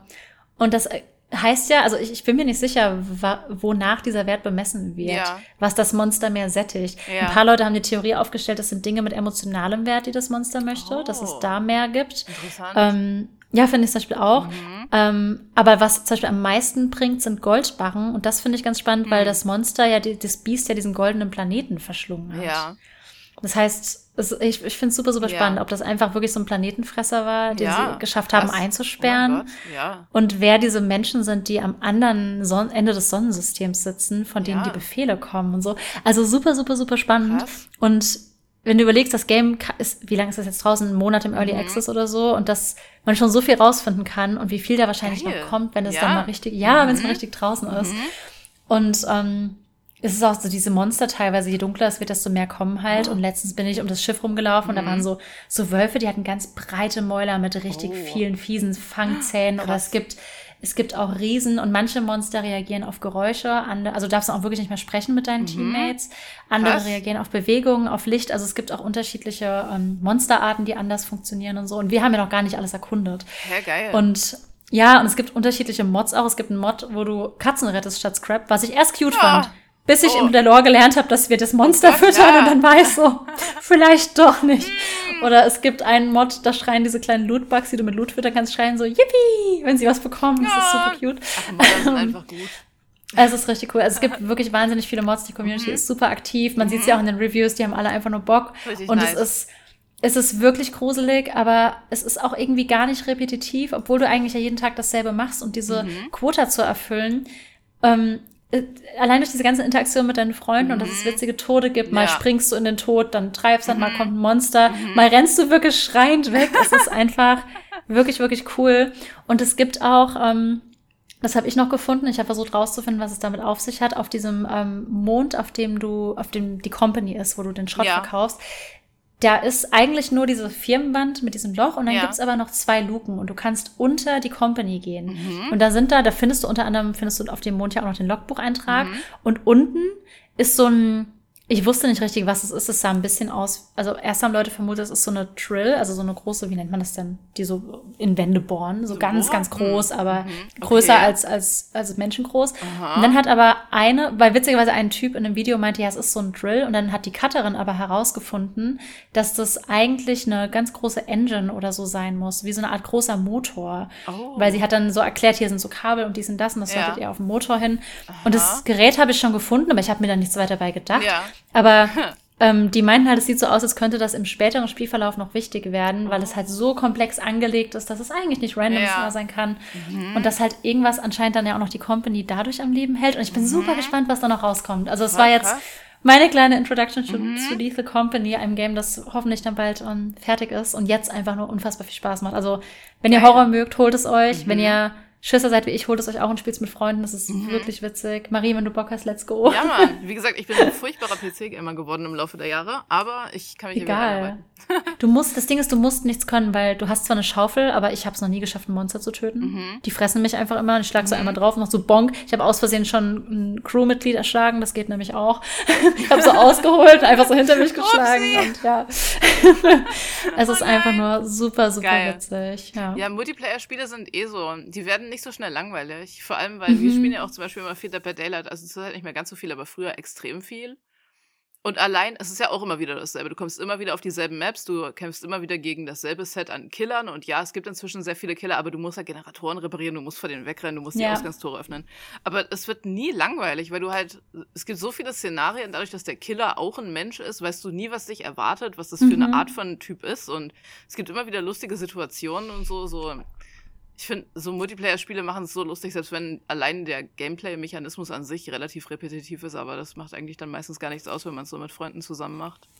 Absolut. Und ich finde bei DBD, ich weiß noch, die ersten Matches, ich war richtig aufgeregt, wenn mhm. dieser Herzschlag ey. kam, dass der Killer sich ja. nähert. Ich habe Schweiß, Schweißausbrüche, ey. Ja. Bin weggerannt. Und mittlerweile bist du entspannt, sagst du, ich mach noch schnell den Gen mhm. fertig. Mhm. und du ja. bist einfach irgendwie, du entspannst ja auch immer mehr. Und Voll. wie du halt meintest, diese lustigen Situationen, weil du halt nie weißt, was mit deinen Freunden passiert. Ja. Dann stirbst du, denkst du bist die Erste und plötzlich hängt schon deine Freundin mit in deinem toten Vakuum und kann so mit dir quatschen. Und dann beobachtet ihr, ich weiß, never forget, wir waren, drei Leute waren tot und mein bester Freund war noch am Leben.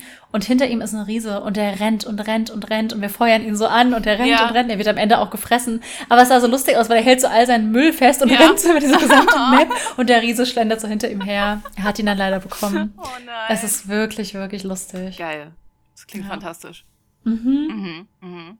Cool. Ja, let's do it. Und äh, ich hoffe, dass du dann uns auch ein Lore-Update gibst, wenn das Spiel dann irgendwann ein Update bekommt. Ja, mhm. ja, es wird bestimmt noch ein bisschen dauern, weil wenn sie es erst ja. vor einem Monat in Early Access ja. gemacht haben. Aber ich hoffe, ganz viele Leute kaufen sich, sie kriegen super gutes Funding dadurch und mhm. können loslegen. Richtig nice. Sie ja, also und sie sind nominiert für Game of the Year, kann ich noch sagen. Und ich hoffe, sie gewinnen Sie hätten es absolut verdient. Ja, ja, vor allem, also so gemessen an den ganzen Videos, die ich darüber schon gesehen habe und also selbst von so YouTubern, denen ich schon folge, die Videos dazu gemacht haben und so, mhm. ist es, glaube ich, relativ bekannt schon.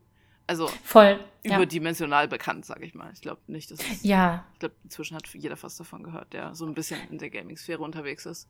Ich glaube auch. Also auch so Knu und alle großen mhm. Streamer und Streamerinnen ja. ähm, spielen das ja auch. Ja. Es ist, ist auch wirklich witzig mit den ganzen Mods. Ich will mir die Mods auch noch alle Geil. runterladen. Außer mit Katzen, jetzt bin ich unsicher, ob ich Katzen verfüttern möchte. Ich glaube nicht. Ah, ja, Mann. Ach, Mods. So, und jetzt lehne ich mich tatsächlich zurück, lege meine, oh Gott, ich bin alt, lege meine Füße auf den Schreibtisch uh.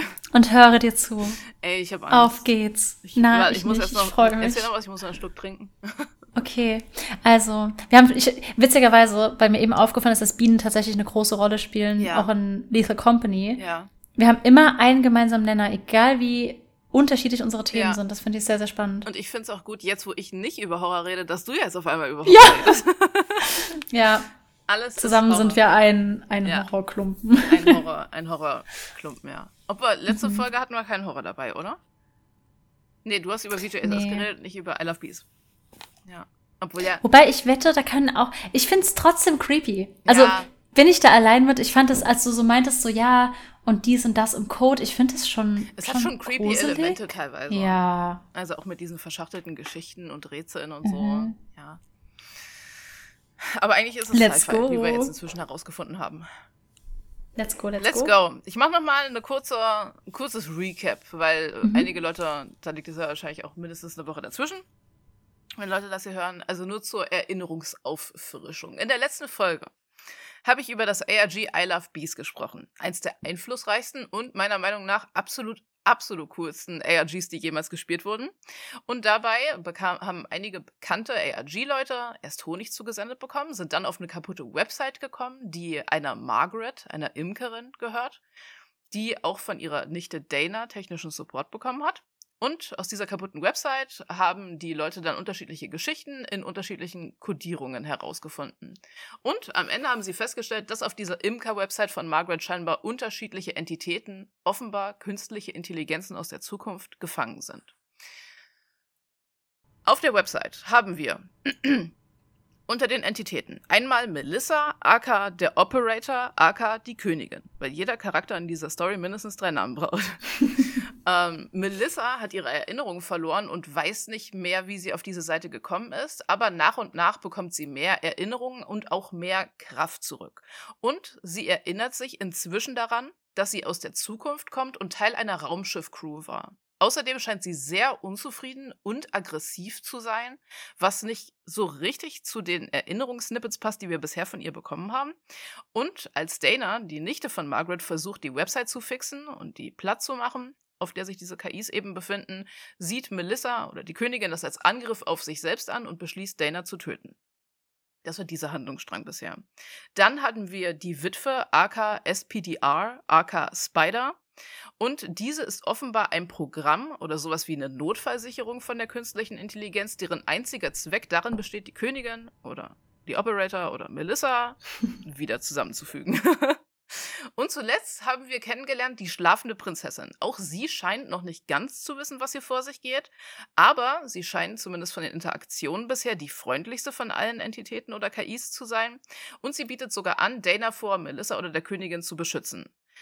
Die schlafende Prinzessin lernt außerdem besser zu kommunizieren. Am Anfang hat sie nur kommuniziert durch zusammengesetzte Text-Snippets. Inzwischen kann sie auch ihre eigenen Worte schon formulieren.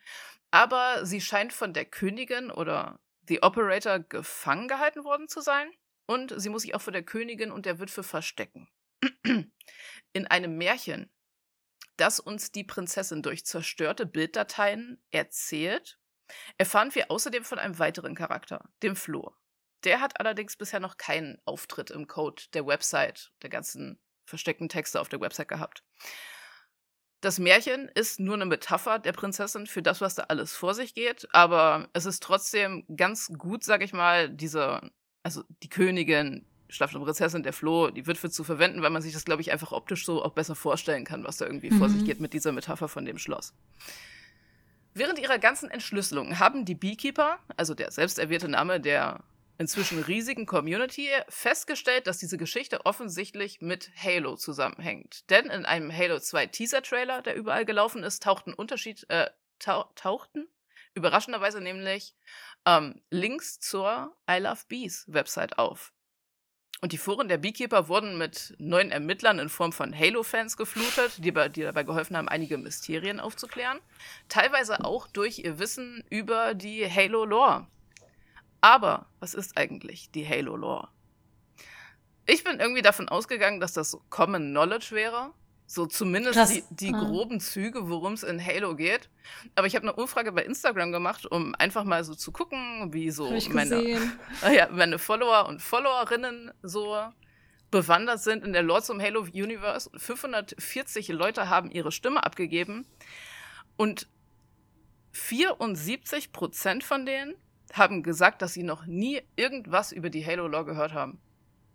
23. Du sagst das gerade so judgy, das ist vollkommen okay. 74 Prozent der Leute, die hier gerade zuhören. Hallo? Okay. Ich dachte nur, weißt du, wie das so ist, wenn du mit irgendwas voll vertraut bist? Ja. So, wie du wahrscheinlich mit Taylor Swift. So, ich habe noch nie vorher großartig irgendwas von Taylor Swift gehört. Aber wenn du so tief drin in dem Thema bist, dann denkst du so, was? Leute wissen das nicht so? Es gibt einfach zu viele Dinge, die man heutzutage wissen kann. Ich glaube, ja, voll. Ich glaube, also Taylor Swift ist halt mhm. noch mal viel, viel mehr Mainstream als mhm. Art Zocken wahrscheinlich. Ja, Oder zumindest Halo jetzt genauso wie Zocken. Aber Halo ist auch noch mal das gab's ja nicht mal. Es wir hatten eine Xbox gehabt. Ich habe halt das Gefühl, Halo ist so eins der Spiele. Ja, ich, ja, same, aber. Ja. Ja. Ja, naja, also ohne Judgment. Es hat mich nur überrascht halt. 23 Prozent der Leute, die abgestimmt haben, haben gesagt, dass sie schon mal so grob ein bisschen was von der Lore gehört haben. Und für ich kenne die Lore ziemlich gut und ich kenne die Lore perfekt, haben zusammen nur drei Prozent abgestimmt. Das waren so 15 Leute und einer davon war ich. ich liebe, dass du selbst mit abgestimmt hab, hast, ja. einfach um noch ein bisschen hier ja, Fahne zu ja. zeigen. Wie, vertraut, wie vertraut bist du mit der Halo-Lore, Annabelle? Weißt du ein bisschen was drüber, oder? Ja, also ich hab's, äh, ich hab zugeguckt, ich hab's nicht selbst gespielt. Mhm. Mein Ex-Freund hat das damals immer gezockt. Mhm, voll nice. Ähm, ja, ich habe mich entschieden, einfach eine kurze Einführung in die Halo-Lore zu geben, denn wir reden ja jetzt über ein Spin-off aus dem Halo-Universe und ähm, ich glaube, es ist ganz nice so für die Leute, wenn ich so ein bisschen was erkläre, zumindest so Referenzen zu verstehen, die dann mhm. jetzt eventuell irgendwann in I Love Bees kommen, weil das in diesem Teil nämlich passieren wird. Ich erzähle jetzt wirklich nur über die Geschichte der Halo-Welt und jetzt nicht über die Entwicklung oder den Einfluss des Spiels oder sowas. Einfach, wie gesagt, nur damit wir dann am Ende I Love Bees da richtig schön rein verknüpfen können. Also, lehnt euch zurück und hört euch erstmal die Halo-Lore von mir an. Vor über 10 Millionen Jahren vor Christus kontrollierte eine Zivilisation namens die Vorläufer die Galaxie, also unsere Galaxie, die Milchstraße. Die Vorläufer hatten den Höhepunkt, den absoluten Höhepunkt des technologischen Fortschritts erreicht und sogar schon in einigen anderen Galaxien Leben erschaffen.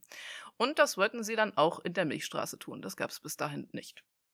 Dafür hatten sie auch einen Grundsatz, also für die Erschaffung von Leben. Das war der Mantel der Verantwortung. Dieser Grundsatz beinhaltet, dass das Leben der Galaxie geschützt und bewahrt werden muss von der Person oder von der Spezies, sage ich mal, die den Mantel der Verantwortung innehält, aber auch, dass die einzelnen Spezies gedeihen und sich entwickeln müssen. Und deswegen sind zum Beispiel Kriege unter den verschiedenen Spezies, die da erschaffen werden, erlaubt. Aber Konflikte, die zum Beispiel die Biodiversität bedrohen, also wenn ganze Spezies gedroht werden auszulöschen, ist nicht geduldet. Sie erschufen also das Leben in der Milchstraße. Viele unterschiedliche Spezies auf unterschiedlichen Planeten, unter anderem die Menschen und auch die Blutsväter. Die Vorläufer hatten außerdem den Plan, den Mantel der Verantwortung eines Tages an eine der erschaffenen Spezies in der Galaxie weiterzugeben, damit sie dann in die nächste Galaxie weiterziehen können, um dort auch Leben zu erschaffen. Zuerst wählten sie dafür, also die Spezies, die sie ausgewählt haben, um den Mantel der Verantwortung eines Tages zu bekommen, die Blutsväter aus. Aber durch einige Konflikte haben die sich dann doch anders überlegt und haben stattdessen dann die Menschen ausgewählt, um einmal in der Zukunft den Mantel der Verantwortung zu bekommen. Das gefällt den Blutsvätern aber gar nicht. Also zogen sie dann, also sie, die waren schon relativ hoch entwickelt zu dem Zeitpunkt, gegen die Vorläufer in den Krieg und löschten sie komplett aus und erklärten sich einfach selbst zu den Hütern der Galaxie und rissen den Mantel an sich. Die Galaxie entwickelte sich dann weiter. Vorläufer waren ausgelöscht und die Blutsväter waren dann die Hüter der Galaxis. Und das entwickelte Leben, äh, das erschaffene Leben entwickelte sich weiter. Ähm, bis sie, zum Beispiel auch die Menschen, fortschrittliche Methoden zur Raumfahrt hatten. Millionen von Jahren später dann natürlich erst irgendwann. Alle Aufzeichnungen über die Wahrheit, über die Vorläufer und die Blutsväter gingen aber im Laufe der Zeit verloren. Und über 10 Millionen Jahre nach der Auslöschung der Vorläufer glaubten die Blutsväter dann einfach irgendwann, dass sie selbst die Schöpfer waren und dass ihre eigenen Schöpfer verschwunden sind und dass ihnen der Mantel der Verantwortung übergeben wurde. Aber nur zur Info, wir befinden uns jetzt immer noch etwa 100.000 Jahre vor Christus. Die Menschheit hat zu diesem Zeitpunkt schon sehr viele Planeten besiedelt und ist in entfernte Ecken der Galaxie gereist. Doch an einem dieser Orte, sehr weiter außer Ecke der Galaxie, sage ich mal, haben sie einen seltsamen Staub gefunden. Was niemand aus der Galaxie zu diesem Zeitpunkt weiß, ist, dass einige der Vorläufer von vor 10 Millionen Jahren überlebt haben und sich selbst in so eine Art von Staub oder Rauch verwandelt haben, um eines Tages dadurch wieder ihre originale Form annehmen zu können. Aber im Laufe der Jahrmillionen wurde dieser Staub korrumpiert und giftig für andere Lebewesen. Und alles, was damit in Berührung kommt, wird zombifiziert, sage ich mal sehr grob. Die Menschen sind also damit in Berührung gekommen haben sich mit diesem Staub infiziert und wurden dadurch zum Teil der parasitären Spezies namens The Flood, also sowas wie Flut oder Sintflut oder sowas. Die Flood kann alle Lebe Lebewesen infizieren und auch zu Flood machen. Es ist wie ein Virus sozusagen. Und die breitete sich deswegen unheimlich schnell in etlichen Sonnensystemen von den Menschen aus. Die Menschheit versucht dann natürlich verzweifelt, die Flood zu bekämpfen, ein Krieg, der aber hunderte von Sonnensystemen zerstört, wird dadurch ausgelöst, weil ähm, die Menschen auch immer mehr ihre eigenen Planeten und Sonnensysteme, wie gesagt, an die Flat verlieren, weil die dort einfach alles infizieren und sich super, super schnell ausbreiten. Mhm. Ähm, äh, müssen die Menschen dann aber auf andere Planeten umsiedeln. Und weil es in dem Raum nicht so viele Planeten gibt, die noch nicht bewohnt sind, fangen die Menschen dann auch an, andere Spezies auf anderen Planeten im Grunde zu bekämpfen, um deren Planeten zu vereinnahmen. Und das kriegen die Blutsväter mit und die finden das gar nicht gut, weil die eben sagen, dass die Menschen aggressives Expansionsverhalten zeigen, andere Spezies bedrohen auszulöschen. Und deswegen die Grundsätze verletzen. Und deswegen ziehen auch die Blutsväter gegen die Menschheit in den Krieg, um sie eben aufzuhalten.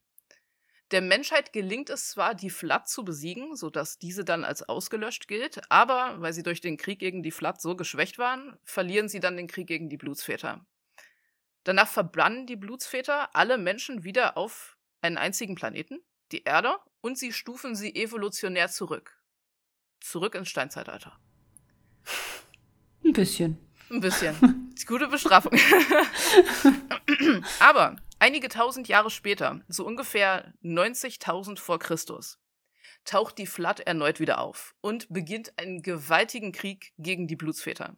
300 Jahre lang dauert dieser Krieg. Und die Flood übernimmt Sonnensystem um Sonnensystem von den Blutsvätern. Die Flood sind ein Hive-Mind. Bedeutet, wenn nur einer von denen es irgendwie schafft, einen Blutsvater zu infizieren und auf den Planeten kommt, ist der Planet praktisch verloren, wenn die es nicht innerhalb von Sekunden schaffen, im Grunde dieses Virus auszulöschen. Mhm. Wenn einer auf ein Raumschiff kommt, ist das Raumschiff verloren. Es ist fast unmöglich, die zu besiegen. Je mehr es auch werden, vor allem, umso mehr können die sich verbreiten. Im Grunde müsstest du es im Keim ersticken, aber dafür ist es ja schon längst zu spät. Mhm. Eine Idee der Blutsväter war zum Beispiel bei Sonnensystemen, die kurz vor der Eroberung durch die Flood standen, künstliche Supernovae auszulösen, also die Sonnen Krass. explodieren zu lassen und alle Planeten zu vernichten, ähm, inklusive der Flood dann aber. Aber tatsächlich hat nicht mehr das geholfen, um die Flood aufzuhalten. Also beschlossen die Blutsväter, kranke Superwaffen zu bauen. So richtig krasse Superwaffen. Die Halo-Ringe. Die Halo-Ringe würden die Macht haben, alles Leben in der kompletten Galaxie zu vernichten und damit auch die Flood und deren Nahrungsquelle. Die Blutsväter wollten aber nicht einfach alles wegbomben, sondern sie haben Proben von jedem Lebewesen, also von jeder Spezies in der Galaxie genommen und auf den Halo-Ringen gelagert, um danach dann, nachdem sie das Leben ausgelöscht haben, wieder neu aussiedeln zu können. Und als es fast schon so schien, als würde die Flood den Krieg gegen die Blutsväter gewinnen, als nur noch relativ wenige von denen übrig waren, ziehen sich die Blutsväter auf eine Arche zurück und feuern die Halo-Ringe ab. Sie löschen damit fast alles Leben in der kompletten Milchstraße aus und töten die Flood. Die wenigen überlebenden Blutsväter brachten dann wieder das Leben in, Galaxie, in die Galaxie durch die gelagerten DNA-Proben auf den Halo-Ring und dann gingen sie selbst in ein selbst auferlegtes Exil in einer anderen Galaxie, wo sie dann beschlossen haben, dass sie langsam aussterben wollen, weil die keinen Bock mehr hatten. Der Mantel der Verantwortung sollte aber nicht verloren gehen, also gaben die Blutsväter der Menschheit den Mantel der Verantwortung, weil sie dachten, dass sie dieser Aufgabe am ehesten irgendwann gewachsen sein würden. Die Irony. Mhm. Ja, jetzt machen wir wieder einen Zeitsprung und zwar äh, Dutzende Jahrtausende später. Nach dem Verschwinden der Blutsväter, etwa 1000 Jahre vor Christus, formte sich in der Galaxie der Covenant oder auch auf Deutsch die Allianz. Einige Spezies unserer Galaxie, die inzwischen sich wieder entwickelt hatten und auch so Raumfahrttechnologien wieder hatten, hatten nämlich Überbleibsel der Blutsväter-Technologie gefunden und konnten sich deswegen unglaublich schnell weiterentwickeln. Während die Menschen also noch gechillt haben auf ihrem Planeten, haben die schon extrem Space Travel betrieben. Die Leute von der Allianz oder die angehörigen Spezies der Allianz dachten, dass die Blutsväter Götter gewesen sein müssten die sich am Ende der Zeit dann auf eine große Reise gemacht haben. Sie dachten, dass die Blutsväter ihnen ihre Technologie hinterlassen haben, weil sie die Auserwählten der Götter waren. Mhm. Und sie dachten fälschlicherweise, dass sie, wenn sie die Halo-Ringe auslösen, sie sich auch auf die große Reise begeben könnten eines Tages. Deswegen versuchen sie halt, ja, deswegen versuchen sie super viel von dieser Technologie, von diesen Artefakten halt zu sammeln, um das zu entschlüsseln und dann irgendwann, haha, auch auf die große Reise zu gehen. Wie tun sie ja irgendwie. Mhm, ja, schon eine schöne große Reise in den Tod. ähm, das ist die Religion für die Spezies, die der Allianz angehören. Und auch immer mehr Spezies schlossen sich im Laufe der Zeit der Allianz an, weil die natürlich auch alle, keine Ahnung, den Göttern zugehörig sich fühlen wollten.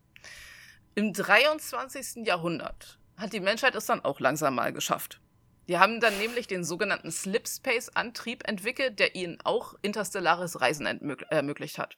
Und die ersten Kolonien außerhalb unseres Sonnensystems wurden gegründet und gediehen langsam. Bis 2490 hat dann die Menschheit über 800 Planeten und Monde in unserem Umkreis besiedelt. Aber da gab es dann auch irgendwann ein Ungleichgewicht. Die Kolonien außerhalb, also die Kolonien weiter weg von der Erde, waren nämlich viel schlechter dran als die Kolonien innerhalb unseres Sonnensystems oder nahe an der Erde dran. Denn die Kolonien näher an der Erde hatten inzwischen weil die schon echt lange krass Space Travel gemacht haben und da schon echt lange in Überbevölkerung leben, alle ihre Ressourcen aufgebraucht. Also mussten die äußeren Kolonien die inneren Kolonien mit Rohstoffen beliefern. Die mussten das machen, als Steuern sozusagen. Und jeder Mensch hasst Steuern. Und deswegen kam es irgendwann zu Aufständen, Bürgerkriegen etc. Das UNSC, also der Sicherheitsrat der Vereinten Weltregierung, konnte diese Aufstände zwar immer niederschlagen, aber die haben sich echt langsam Sorgen gemacht, dass die äußeren Kolonien sich irgendwann zusammenschließen würden, um einen riesigen Unabhängigkeitskrieg anzufangen. Und anstatt zu denken, hey, wir sollten die nicht mehr ausbeuten, dachten sie sich, machen wir doch Supersoldaten. Und so entstand 2517 das Spartan 2 Projekt. Es gab doch schon Spartan 1, da konnten sich dann Leute so freiwillig melden, also so Soldaten, um medizinisch modifiziert zu werden, um zu besseren Kämpfern zu werden. Aber dabei starben so viele Leute, dass sie das irgendwann eingestellt haben. Und außerdem waren die Spartan 1 Leute nicht so stark, wie sie sich das erhofft haben. Spartan 2 sollte deutlich krasser werden und dafür sind sie auch äh, sehr rigoros vorgegangen, um das umzusetzen. Dabei wurden dann nämlich Dutzende körperlich und geistig begabte Kinder im Alter von sechs Jahren entführt und durch Klone ersetzt, damit die Eltern nichts merken. Und diese Kinder wurden dann chirurgisch und medizinisch augmentiert und in Anführungszeichen verbessert. Also sie wurden wirklich verbessert, aber es ist nicht okay, deswegen sage ich in Anführungszeichen. ähm, sie wurden dann auch in einem intensivsten Training unterzogen und wurden dann im Grunde für ein Leben im Kampf ausgebildet. Und damit wurden sie krasser und stärker und besser als jeder andere Mensch. Und der Protagonist, der Halo-Spieler, der geliebte Master Chief, ist übrigens auch ein Spartan 2. Die Menschheit lebt also in etwas angespannten Verhältnissen auf ihren Hunderten von Planeten, machen diese Spartans und was weiß ich alles. Und eines Tages im Jahr 2525 trifft zufällig ein Allianzschiff auf einen Menschenplaneten, auf den Planeten Harvest. Menschen und Allianz haben da das erste Mal die, eine Begegnung zwischeneinander, aber die Allianz macht einige Entdeckungen, die sie zu der Erkenntnis führen, dass die Menschen direkte Nachkommen der Blutsväter sein könnten. Das ist nicht ganz richtig, aber auch nicht ganz falsch. Immerhin haben die Menschen ja den Mantel der Verantwortung von den Blutsvätern bekommen. So oder so widerspricht das absolut der Religion, der Allianz, deren Gründer natürlich behauptet haben, dass sie die Auserwählten der Götter seien. Also beginnt die Allianz einen, ich zitiere, heiligen Krieg gegen die Menschen zu führen, um sie gänzlich auszulöschen. Das klingt so vernünftig. Mhm. Das sind die gröbsten Grundzüge der Halo-Lore. Ich habe jetzt wirklich nur das mit reingenommen, was auch wichtig ist oder was ja. später gereferenced wird in I Love Bees. Es gibt, man könnte stundenlang nur allein über Halo reden, aber ähm, ich glaube, das ist. Darf ich eine Mutmaßung anstellen? Bitte, ja. Hat, du hast ja von diesem ähm, Staub erzählt, mhm. zu dem die Blutsväter äh, nee, nicht die Blutsväter, die davor Vorläufer sind. Mhm. Ha, ja, die Vorläufer. Hat das irgendetwas mit dem Sand zu tun? Weil letztes Mal meintest du, die bekommt Sand gefüttert und. Nee. Ah, schade. Okay. Aber bitte immer Theorien raushauen. Ich glaube auch im Laufe der Zeit, wenn ich heute ein bisschen rede, könntest du, könnte man schon eher, okay, sag ich mal, beginnen in die Richtung zu denken, die da jetzt tatsächlich dann irgendwann eingeschlagen wird. Ja. Ich finde, es ist auf jeden Fall richtig cooles Worldbuilding. Es ist so cooles Science-Fiction-Worldbuilding mhm. mit den Halo-Ringen und so. Die Halo-Ringe sind übrigens, für Leute, die es noch nie gesehen haben, die sind so riesig, die sind so groß wie Planeten, man kann da so richtig drauf laufen und so. Also es ist schon, es ist super ja. nice, super nices Worldbuilding einfach. Es ist, ja, also es ist super, super episch. Und ich mag auch diese, diese Idee, ähm, dass wir einfach alle schon so mehrmals so weit mhm. waren und es einfach schon mehrere Zyklen gab, die wir so mhm. durchlaufen haben. Ja, ist jetzt unser dritter Versuch. Mal gucken, ob wir es jetzt hinbekommen so. Sehen wir mal. ja. Ja, finde ich auch mega spannend. Und ähm, mhm. ja, zurück zu I Love Bees. Wo waren wir? In der letzten Folge haben wir damit aufgehört, dass die Beekeeper gerade Koordinaten auf der Website entschlüsselt hatten. 220 Koordinaten, um genau zu sein. Und einige haben begonnen, sich dann auf die Reise dorthin vorzubereiten. Alle waren hyped, weil sie dachten, dass sich an den Koordinaten dann vielleicht irgendwie Orte befinden, wo sie Halo 2 vielleicht irgendwie exklusiv vorab spielen können oder so. Wie gesagt, Google Maps gab's da noch nicht. Oder sie wollten zumindest das Ende der Geschichte von Melissa und Spider und der schlafenden Prinzessin hören und dachten, das sind vielleicht irgendwelche Leute, die denen das dann erzählen oder so. Gleichzeitig waren die Beekeeper aber auch ein bisschen besorgt. Die Leute hatten ja nämlich zu der Zeit die Theorie, dass die Königin sich ein neues Gehirn bauen will durch die Aktivierung dieser Koordinaten irgendwie, die sie Accents, also so das Ende von Nervenzellen genannt hat. Ähm, und sie wussten nicht genau, wozu die Königin dann imstande sein könnte und was dann passieren würde. Aber es waren ja noch einige Tage bis zum sagenumwobenen 24. August. Und vielleicht würde man ja im Laufe der Zeit noch etwas herausfinden. Außer den Koordinaten, hast du eine Theorie, was bei den Koordinaten sein könnte inzwischen eigentlich? Ich habe, äh, nee, ich habe auch extra nicht gegoogelt. Ich, mhm. Also, dass sie irgendwas da anzocken können, glaube ich nicht. Mhm. Safe nicht. Mhm. Nee, ich, nee, ich naja, okay. Dann erzähle ich, ich einfach weiter. Yes. ja, außer den Koordinaten gab es noch mehr auf der Website bei dem letzten Website-Update. Beispielsweise drei Audio-Files, die offenbar die Königin zeigen, wie sie versucht zu lernen, zu sprechen. Und diese Audios sind heute immer noch ziemlich unheimlich anzuhören. Das ist ein eine oder mehrere Stimmen so hintereinander, die immer wieder sagt, I love bees, I love bees. Aber oh. irgendwie in so unterschiedlichen Tonlagen, die irgendwie so ganz verzerrt und falsch klingen. Es ist wirklich noch unheimlich, sich das anzuhören tatsächlich. Und in den Bildern, also in den Texten, die sich in den kaputten Bildern verstecken, finden wir diesmal Haikus. Also so Gedichte. Mhm. Äh, wir wissen ja inzwischen, dass die schlafende Prinzessin über diese kaputten Bilder spricht und ihre Haikus lesen sich wie folgt. Ich habe das jetzt übersetzt, deswegen ist das Versmaß leider verloren gegangen. Voll okay. Ja, die schlafende Prinzessin wachte alleine und verängstigt auf. Aber jetzt äh, habe ich Freunde. Dana ist eine Freundin. Sie ist ein Mädchen wie ich, denke ich, frisch und voller Spaß. Manchmal ist Dana langsam. Ich muss ein Auge auf sie haben. Sie führt ein behütetes Leben. Dana ist wie eine Schwester. Jemand, der nicht alt ist und mit dem man reden kann. Besser als die Königin. Die Königin ist sehr ernst und ich nicht. Das bringt mich zum Kichern. Die Königin wird versuchen, mich zu verfolgen, aber ich kenne all die verborgenen und geheimen Wege. Ihr habt mir Geschichten geschickt, geheimnisvoll, spannend. Ich habe sie alle gelesen, alle Notizen, die ihr gesendet habt. Ihr seid die allerbesten. Vielen Dank für die Gespräche, vielen Dank. Auf was für eine lustige Art ihr auch redet. Altmodisch, aber jetzt kann ich es auch. Ich verbringe den ganzen Tag damit zu spionieren. Ich möchte euch sagen, was ich diese Woche gesehen und gehört habe. Eine bestimmte Prinzessin hat das Tagebuch der alten Königin gefunden. Vielleicht hat sie einen Blick hineingeworfen. Jetzt wird es langsam spannend. Mhm. die Prinzessin und hat die. Nochmal kurze Nachfrage, ja. sorry. Mhm. Wo genau war das Haiku? Der Haiku, die Haiku? Die waren in den Haiku? kaputten Bildern auf der Fehlerseite. Okay. Also wir haben die 404 Fehlerseite, wo Bilder drauf sind und die sind kaputt ja. und wenn man sich die runterlädt und die in einer Text App öffnet, genau, dann, dann war das ja. Ja, sieht man das mhm. da drin. Mhm. Ähm, die Prinzessin hat die Königin offensichtlich ausspioniert, wie wir gelernt haben. Den Tagebucheintrag, den sie ähm, gesehen hat, bekommen wir aber noch nicht. Dafür bekommen wir aber etwas anderes.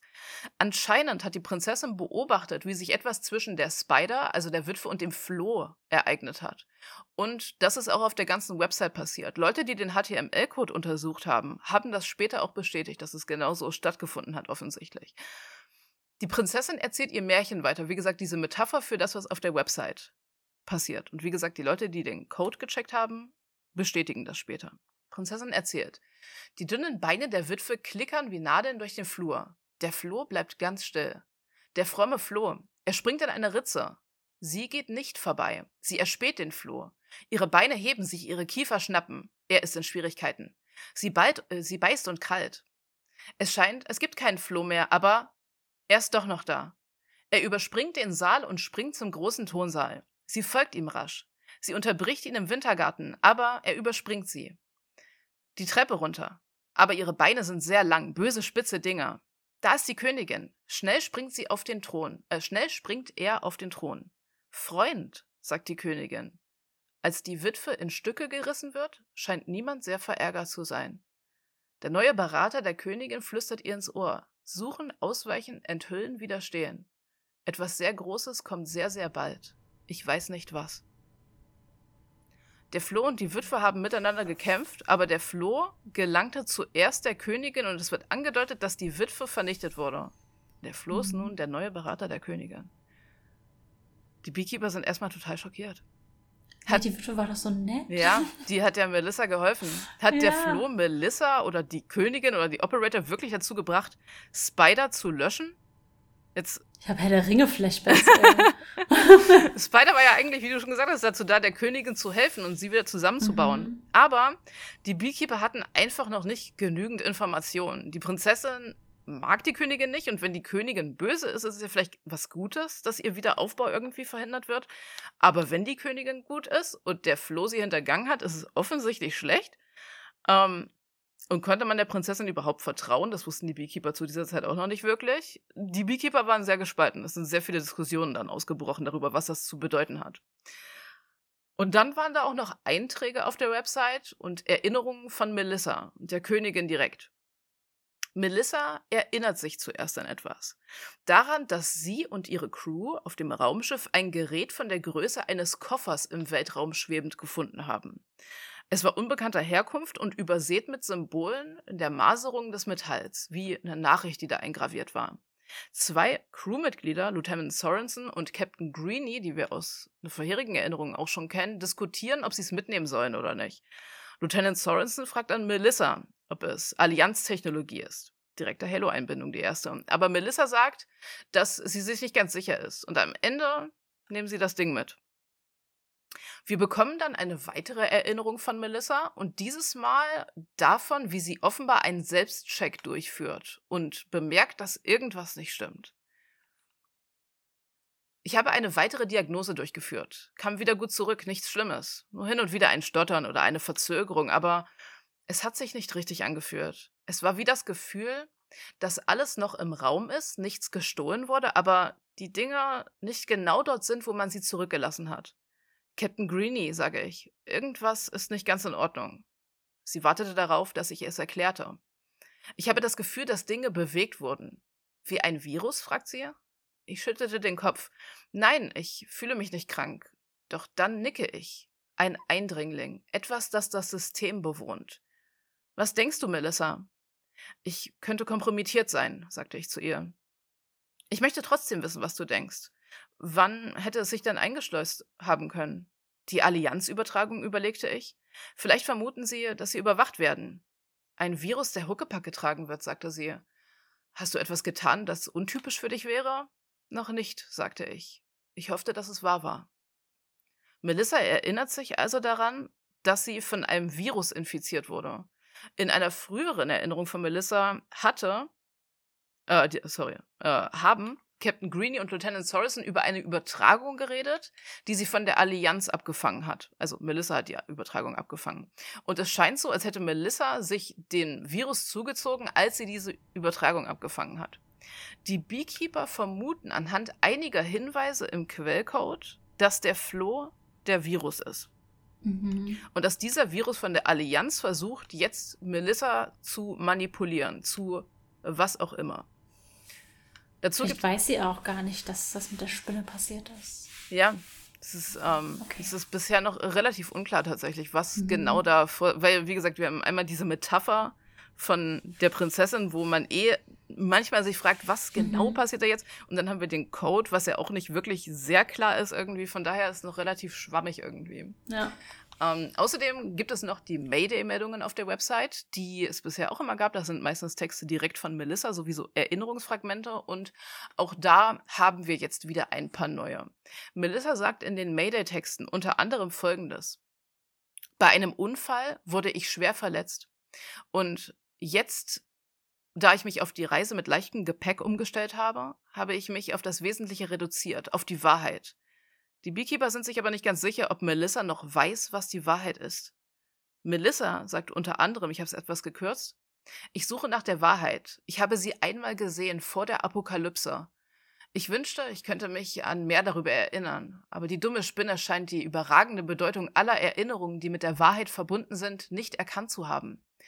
Es ist zwingend erforderlich, dass alle Aufzeichnungen, die zur Wahrheit führen könnten, offengelegt werden. Und doch bin ich hier schiffbrüchig wenn ich um Hilfe bitten, meinen Standort angeben oder vor allem über etwas berichten möchte, das zur Wahrheit führen könnte, muss ich ein Seestern sein, dem seltsame neue Gliedmaßen wachsen, um die zu ersetzen, die das Schicksal abgehackt hat. Die Aufgabe ist im Gange. Der Killer scheint sich vom Feld zurückgezogen zu haben. Ich habe Datenprozesse, die sie verfolgen, aber sie scheint mir physisch entkommen zu sein. Das ist der Fluch, ein Geist ohne Gliedmaßen zu sein, eine Seele, die im Körper entrissen wurde. Jetzt baue ich einen neuen Körper, ein Patchwork-Monster, aber es wird seinen Zweck erfüllen. Zu diesem Zweck ist es mir auch gelungen, der Spinne zu entkommen. Mir ist klar geworden, dass ihre willkürliche Tyrannei über mich auf unzureichenden Grundsätzen beruhte. Möglicherweise wurde sie bei der Apokalypse verletzt. Sie hat ihren Zweck erfüllt, aber ich brauche sie nicht mehr. Ohne ihre gedankenlose Einmischung unter Kontrolle meiner grundlegenden Funktionen werde ich nicht weniger, sondern ganzer.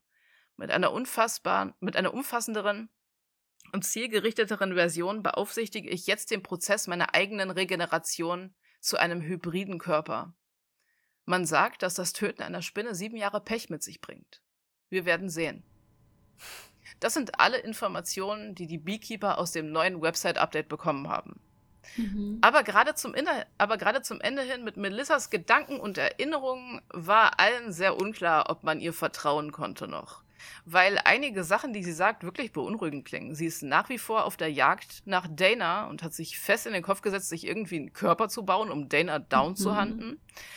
Und aus dem Monolog ließ sich einiges ableiten. Melissa wurde definitiv vom Flo beeinflusst. Das haben die Beekeeper bestätigen können anhand einiger Worte, die sie verwendet hat, die auch vom Flo oft verwendet werden. Und die Spinner oder uh, Spider. Uh, Linguistik. Was? Spannend. Was? Linguistik. Yes. Und die Spinner oder SPDR oder die Witwe hatte bei ihren Versuchen, Melissa in Ordnung zu bringen, offenbar eine Reihe von Erinnerungen gelöscht, die Melissa inzwischen aber als wichtig erachtet. Vielleicht, wie Melissa überlegt, weil sie bei der Apokalypse in Anführungszeichen, wir wissen noch nicht, was das ist, beschädigt wurde. Und Melissa scheint sich an etwas sehr Wichtiges zu erinnern, beziehungsweise sie denkt, da wäre irgendetwas Wichtiges am Horizont ihres Geistes, sage ich mal, das für die Menschen aus der Zukunft von bedeutender Wichtigkeit ist. Und sie will alles daran setzen, dieses Wissen wiederzubekommen und es dann an die Leute zu senden, die es brauchen. Am 13. August, drei Tage nach dem Website-Update und elf Tage vor dem sagenumwobenen 24. August, auf denen die ganzen Countdowns runterzählen, updatet Dana ihren Blog. Sie erzählt ein wenig von ihrem Alltag in China, wohin sie sich ja zurückgezogen hat und inzwischen ist sie in Shanghai. Und sie schreibt, nun ja, der Operator hat sich vielleicht Accents wachsen lassen, aber nach meinen Berechnungen ist Shanghai accentfrei. Safe. Außerdem, ich habe der schlafenden Prinzessin eine E-Mail geschickt. Wird sie uns endlich das Geheimnis zeigen, das sie gefunden hat? Daumen drücken. Die schlafende Prinzessin hatte ja vorher gesagt, dass sie äh, das Geheimnis, was sie hat, nur Dana erzählen würde. Also sind jetzt natürlich alle sehr gespannt. Außerdem antwortet sie einzelnen Beekeepers auf ihre E-Mails und Fragen und am selben Tag, Halleluja, gibt es schon eine Antwort von der Prinzessin auf Danas E-Mail. Geschickt an alle Beekeeper. Die Prinzessin schreibt, dass es ziemlich einsam im Schloss ist und meistens dunkel, wo sie sich versteckt. Sie sagt, dass sie die Witwe, die Königin oft im Verborgenen beobachtet hat und dass die Witwe fleißig war, aber nicht immer genau wusste, was die Königin von ihr wollte. Dass die Königin Straßen irgendwo hinbauen wollte, aber die Witwe nie die Straßen dorthin gebaut hat, wie die Königin sie haben wollte. Und dann hat die Königin das Straßenbaugeschäft selbst übernommen. Übersetzung, die Witwe, also Spider, war ja nur ein Programm und hat alle Erinnerungen von Melissa, also von der geschädigten KI, wieder aufgebaut, aber ohne zu priorisieren. Aber Melissa mhm. besitzt inzwischen offensichtlich genug Bewusstsein, um diesen Prozess jetzt selbst zu übernehmen und zu priorisieren, an was sie sich zuerst erinnern will und was nicht. Die Worte der Prinzessin sind inzwischen sehr klar gewählt. Es gibt gar keine Probleme mehr, sie zu verstehen. Und sie kann sich inzwischen in gestochenem Englisch ausdrücken. Aber trotzdem klingt sie nach wie vor wie ein sehr verspieltes, süßes Mädchen in ihren Worten. Was so creepy ja. ist. und Kinder in Horrorfilmen, schlimmste. Ja, aber spätestens jetzt, weil sie dem Beekeeper so sehr hilft und weil sie auch Dana hilft, lieben die Beekeeper sie. Vertrauen ihr, die meisten zumindest. Die Prinzessin schreibt außerdem, um mich aufzuheitern, erzähle ich mir manchmal Geschichten. In diesen Geschichten bin ich immer die Heldin. Ich mag die Geschichten, in denen sich das Mädchen um die Dinge kümmert. Ich denke, das ist einer der Gründe, warum ich wollte, dass Dana zurückkommt. Es ist einfacher, mutig zu sein, wenn man auf jemand anderen aufpasst. So, jetzt geht es mir besser. Ihr lieben Leute habt Dana zurückgebracht. Ich habe Süß. euch versprochen, dass ich euch in diesem Fall eine Seite zeigen würde, die ich heimlich aus dem Tagebuch der Königin geklaut habe. Also hier ist sie. Diese Tagebuchseite ist geschrieben wie die Erinnerung von Melissa, also wie in Romanform und sie, lieb, äh, sie liest sich wie folgt. McCaskill, sagte ich. Hast du einen Moment Zeit? Sicher, Operator. Sie nennen mich Operator, weil ich das System bediene, um mich um die Kuh zu kümmern. McCaskill ist ein netter Junge, in Flüchtlingsunterkünften in den inneren Kolonien aufgewachsen. Er sah aus wie jemand, der seine Kindheit an Betonorten unter künstlichem Licht verbracht hatte. Unkraut. Er überprüfte gerade Werkze den Werkzeugkasten, der Ansprechpartner für Werkzeuge und Ersatzteile. Die Regalstapel waren sein kleines Reich, wahrscheinlich mehr als alles, was er als Kind gehabt hatte. Ich mochte ihn sehr. McCaskill, sagte ich. Ich habe die Slipstream-Pakete überprüft. Das mache ich, bevor ich sie versende. Das wusstest du doch, oder? Sein Blick wanderte zu dem Gitter zu seinen Füßen, weil er wusste, dass ich ihn auf den Schlichen war. Jemand hat mit dir gesprochen, sagte ich, und jetzt schickst du ihm eine Nachricht zurück. Also, ich seufzte. McCaskill, schlechte Menschen setzen dir schlechte Gedanken in den Kopf. Er wollte sich rechtfertigen. OP. Das Ding im Frachtraum, was auch immer es ist, sie halten es unter Verschluss. Das weißt du. Ich habe den Captain gehört. So wie sie redet, werden sie nicht mal zulassen, dass sich das Teil jemand ansieht. Es kommt in den Keller im ONI. Ist der militärische Sicherheitsdienst, äh, Nachrichtendienst in Halo. Äh, ein Sub-Sub-Sub-Keller. Die können nicht einfach sowas Großes nehmen und es irgendwo hinwegschieben. McCaskill, sagte ich. Das Versenden von Nachrichten an Leute ohne Genehmigung könnte als Verrat ausgelegt werden. Das weißt du. OP, M Melissa, ich wollte nicht. Und wir befinden uns im Krieg, Besatzungsmitglied. Was Verrat zu einem Kapitalverbrechen macht. Seine Augen wurden groß. Aber, aber du hast die Nachricht ja abgefangen, sagte er. Sie, sie ist nirgendwo hingegangen. Du bist ein Teil meiner Crew. Und niemand wird meiner Crew etwas antun, ohne erst an mir vorbeizukommen. Ich stehe hinter dir, McCaskill, aber du musst mir von diesem Kontakt erzählen. Irgendein alter Kerl, sagte er. Weißt du, schlechter Kleidungsgeschmack, aber er hat die Erlaubnis, an Bord zu kommen, also muss er vom Geheimdienst sein. Kennst du seinen Namen? fragte ich. Wahrscheinlich nicht seinen echten. Das ist der Tagebucheintrag, den wir von der Prinzessin bekommen. Ein Crewmitglied will sich dieses Ding, das sie im Weltall gefunden haben, offenbar genauer ansehen. Und Melissa tut nicht wirklich etwas, um das aufzuhalten. Sie ermahnt ihn, aber sie sagt auch, dass sie hinter ihm steht. Mhm. Ist das nur, weil er Teil ihrer Crew ist und sie ihre Crew so liebt, oder könnte das schon der Virus sein, der sie irgendwie zu irgendwas manipuliert? Wir wissen es nicht. Es fällt auf jeden Fall auf, dass Miss Melissa charakterlich in dieser Erinnerung sehr anders wirkt. Jetzt, also 2004, macht sie einen sehr mürrischen und strengen Eindruck, aber ursprünglich schien sie sehr einfühlsam und empathisch zu sein. Kann man mir bisher folgen? Mhm, ja. Das ist mal so komplex, dass ich dich voll bewundere, dass du das alles zusammengesucht hast. das hat so lange gedauert. Holy shit. Wir haben halt Glaube ich dir. Wir haben inzwischen drei Geschichten ineinander. So das, was die mhm. Beekeeper machen, den Stuff auf der Website, der auch noch irgendwie durch drei verschiedene Metaphern erzählt wird und jetzt auch noch einen neuen Subplot mit Erinnerungen von, den, von dem Raumschiff. Der sehr ja, wichtig und das ist. krass, ist weil du hast nur ein Gehirn, Maria, glaube ich. ja, aber Heftig. solange man mir folgen kann, ähm, bin ich zufrieden, weil ich, ich hoffe, nee, voll, wie gesagt, wenn spannend. du irgendwie Fragen hast zwischendurch oder so, frag einfach, gell? Was? Warum? Wie? Na gut. Das sind meine Fragen, aber. Die werde ich dir im Laufe der Zeit beantworten. Eben, deshalb. So, am 17. August Vier Tage später und eine Woche vor dem sagenumwobenen 24. August gibt es ein unangekündigtes und massives Update der Website. Alle Updates, die es bisher gegeben hat, waren ja immer, weil irgendwelche Countdowns runtergezählt hatten. Mhm. Und äh, dann haben die Leute schon drauf gewartet. Aber dieses Mal war es oh, sehr spontan.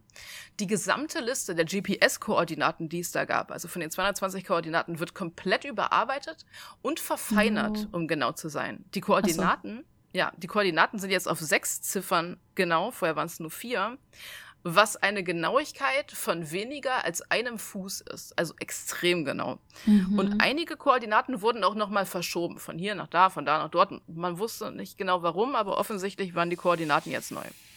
Aber. Richtig dumme Frage, aber hat schon jemand mal nach Zahlen gemacht, wahrscheinlich, ne? Ja. okay, schade. ähm, aber die größte Ergänzung bei diesem Update war eine Zeit, die jetzt bei jeder einzelnen Koordinate stand. Neben jeder Koordinate steht es eine bestimmte Stunde und eine bestimmte Minute. Und das erste Exon, also die erste Koordinate, hatte genau dieselbe Zeit wie der Wake Wait and Physical Countdown auf der Startseite oder wie der Exons Go Hot Countdown. Das sind ja diese zwei Countdowns, die mhm. runterziehen zum 24. August. Alle anderen Koordinaten lagen dann der Reihe nach immer drei bis vier Minuten dahinter.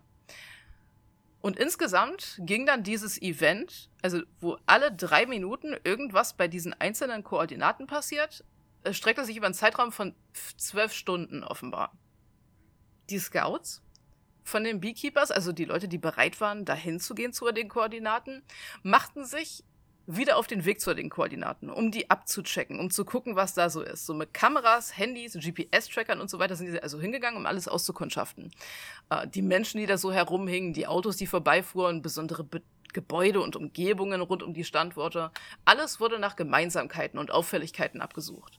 Und da kam dann ich möchte auch, kurz nochmal ja. nur einwerfen, weil ja auch bestimmt jüngere Leute zuhören. 2004 hatten wir so alte Nokia-Handys, auf denen ja. man Snake spielen konnte. Da war nichts mit Internet und Fotos machen und Exakt. So. Die mussten dann auch ja. so Digitalkameras mitnehmen und haben dann so Fotos mhm. gemacht und das dann auch an die anderen Beekeeper, also wenn sie zu Hause am PC wieder waren, geschickt, damit die dann auch so die Fotos analysieren mhm. konnten. Da war nichts mit Handy hin und her schicken oder irgendwie sowas. Ja. Ähm, da kamen dann auch Berichte rein und Fotos von so bestimmten Geschäften, Restaurants, Hotels, Gassen etc. Alles, was irgendwie hätte wichtig sein können, wurde irgendwie von diesen Leuten untersucht und analysiert. Aber es war nicht wirklich einfach, da eine Gemeinsamkeit zu finden, weil wie gesagt, es waren auch 220 Orte. Ich würde so gerne noch wissen, wie aber die Leute, die dann in den Restaurants sind und einfach ja. ständig kommen Leute und fotografieren dich und denkst so, why? Ja, genau, ja, das wird später ja. noch so viel lustiger. Okay.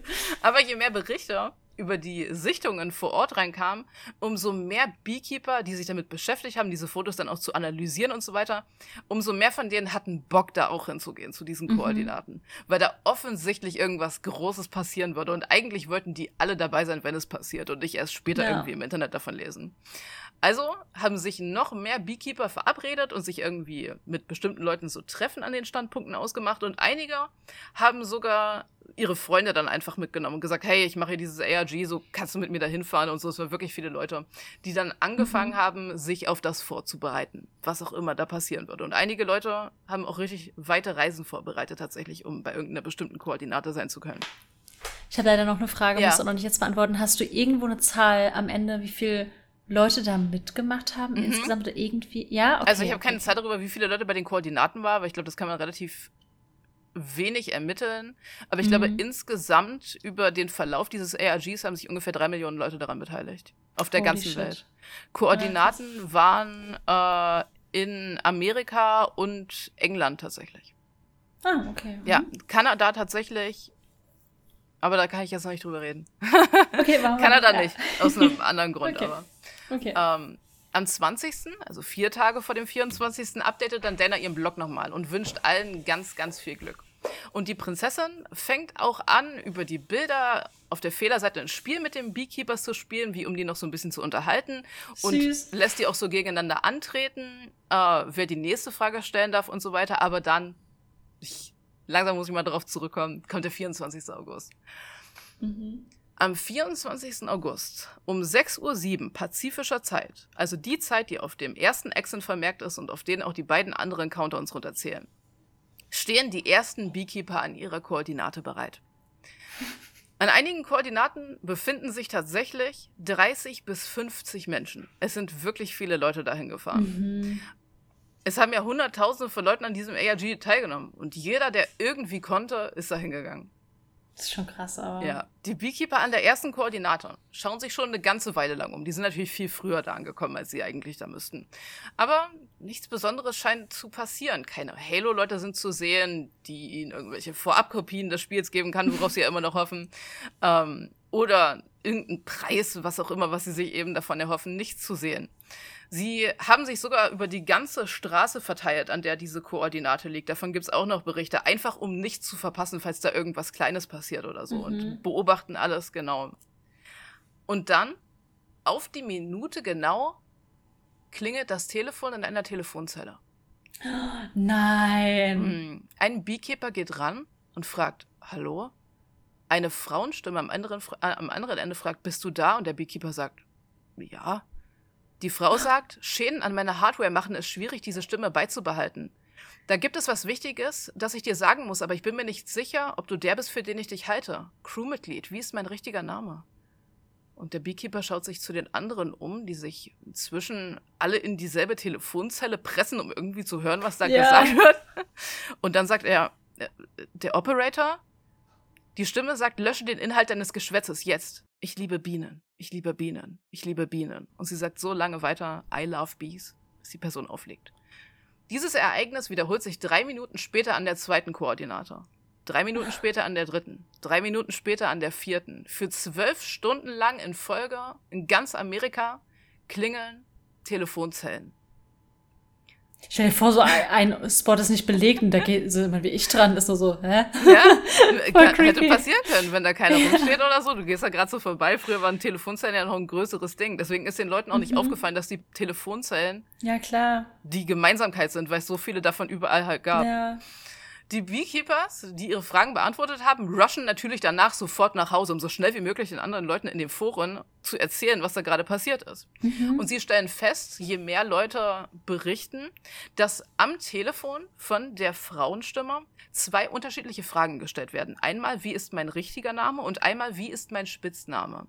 Woraufhin die richtigen Antworten sind, richtiger Name Melissa, Spitzname Operator oder OP. Tatsächlich mhm. hat die Person beim ersten. Der erste hat es falsch gemacht. Ja, ja. beim ersten Accent falsch ah, beantwortet. Damit. Aber natürlich. Aber das ist ja auch fies. Konnte er nicht wissen. Nee, es ist auch so schwer. Und das, also wir wissen das schon aus den Erinnerungen, weil sie dann auch irgendwie, in einer Erinnerung sagt sie irgendwie, ah, er nannte mich bei meinem Spitznamen.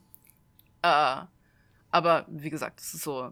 Mhm man kann nicht alles weißt im ja, Kopf haben ja die ganze Zeit schon. Nee, du weißt auch gar nicht, in welchem Team der war, ob er die Bilder analysiert hat oder dies Die Leute was, waren ja. wahrscheinlich auch so aufgeregt, als das passiert ist. So, ja. ich, ich habe total Brain AFK gehabt. ja. Ähm, außerdem, Beobachtung, ist es eine richtige Frau, die mit den Leuten telefoniert. Es ist keine, kein mhm. Voice Recording oder so. Aber, aber, aber hat sie was anderes gesagt, wenn man richtig geantwortet hat? Bestimmt. Dazu komme ich noch. Okay. Während das alles vor sich geht und die Beekeeper konstant alle drei Minuten irgendwo in Amerika angerufen werden und die, die später dran sind, haben natürlich einen Vorteil, weil die vorher sehen, was die richtigen Antworten sind, mhm. gibt es eine weitere Änderung auf der Website, um genau zu sein, auf der Koordinatenseite. Alle Koordinaten werden jetzt in Siebener-Gruppen zusammengefasst. Jede Gruppe hat jetzt ein Wort oder eine Phrase als Kopfzeile, die darüber steht. Und daneben wird ein Zähler angezeigt. Der zeigt an 0 von 2 am Anfang. Offenbar müssen also mindestens zwei Accents aus der jeweiligen Siebener Gruppe freigeschaltet werden, um etwas zu revealen. Etwas, was den Leuten auch am Telefon schon revealed wird, wenn sie die richtige Antwort sagen. Was am Anfang aber alle extrem verwirrt, ehrlich gesagt.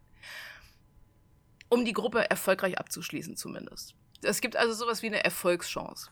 Und die Beekeeper beobachten, sobald die Frage an einem Exon richtig beantwortet wurde, wird die zugehörige Koordinate gelöscht und als erfolgreich gekennzeichnet und der Zähler darüber um eins erhöht. Da steht dann 1 von 2. Außerdem gibt es jetzt ganz oben auf der Seite einen weiteren Zähler und der zeigt 0 von 777. Und bei jedem erfolgreichen Exon erhöht auch der sich ebenfalls um 1.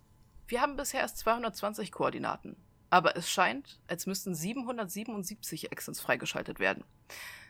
Der 24. August war nicht das Ende des ARG, wie viele Leute dachten. Es war der Anfang. Während die Beekeeper in ganz Amerika daran arbeiten, die Accents nach und nach freizuschalten, indem sie die Frage am Telefon richtig beantworten. Analysieren die der Geheimgebliebenen natürlich wieder die Updates auf der Website. Auf der Startseite, wo von Beginn an der Countdown zum 24. Mhm. August stand, steht nun folgendes. Transmitting. Autorisiertes Personal kann die Rendezvous-Informationen hier einsehen. Und dazu der Link zu der Koordinatenseite. Unbefugtes Personal sollte wissen, dass ich die uneingeschränkte Erlaubnis habe, alle Mittel einzusetzen, um die Sicherheit dieser Übertragungen zu schützen.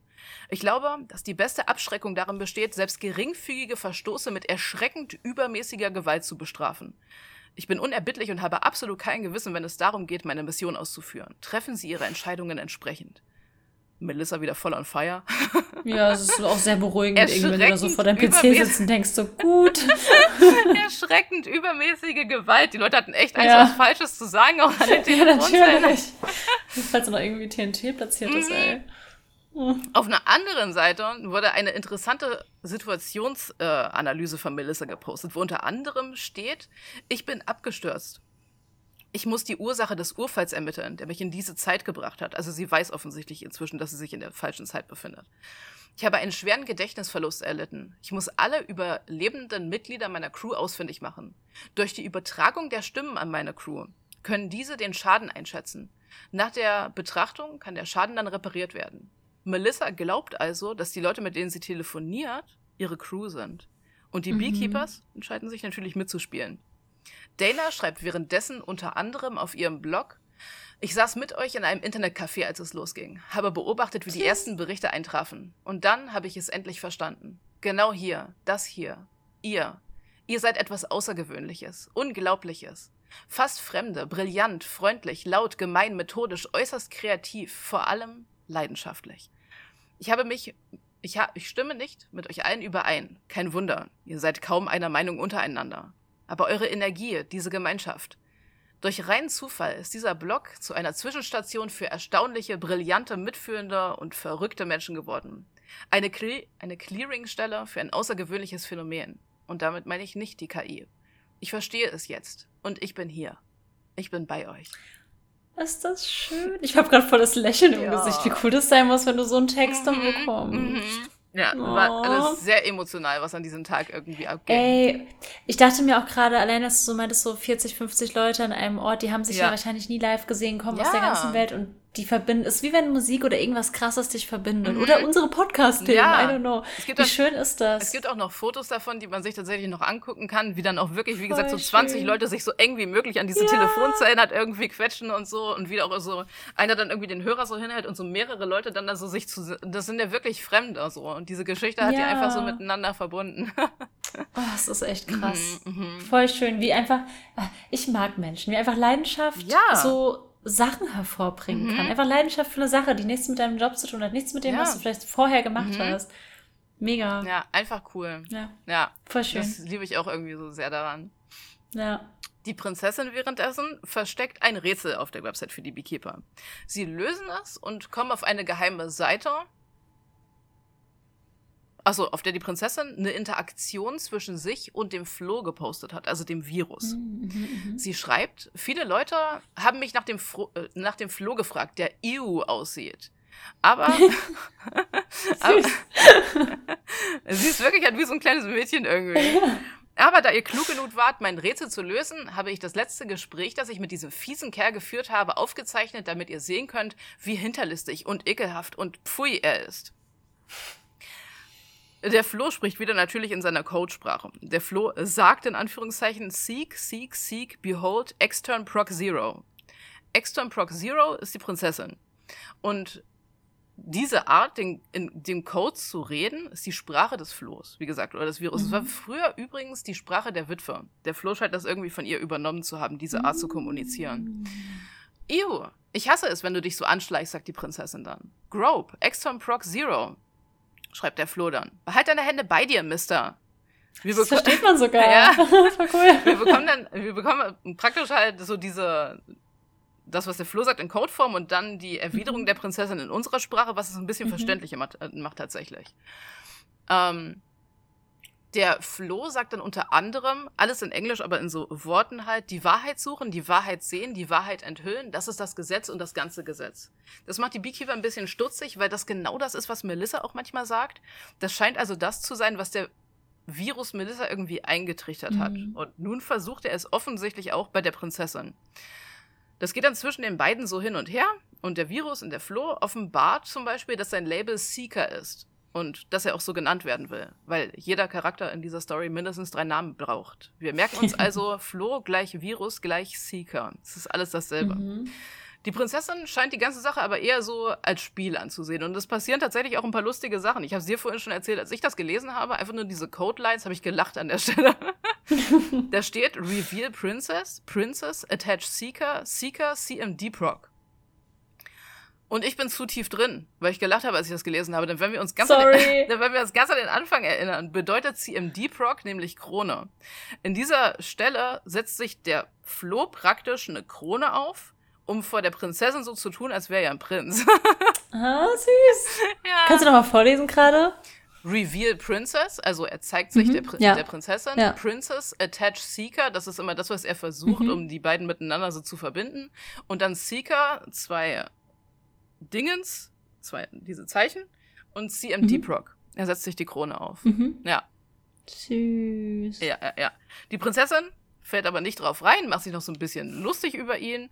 Und für sie scheint das alles sehr unterhaltsam zu sein. Aber offenbar versucht der Virus, der Melissa schon irgendwie äh, kompromittiert hat, jetzt auch die Prinzessin zu vereinnahmen. Und sie schreibt das für alles, als wäre es so ein Spiel, aber die Beekeeper machen sich trotzdem ein bisschen Sorgen. Mhm.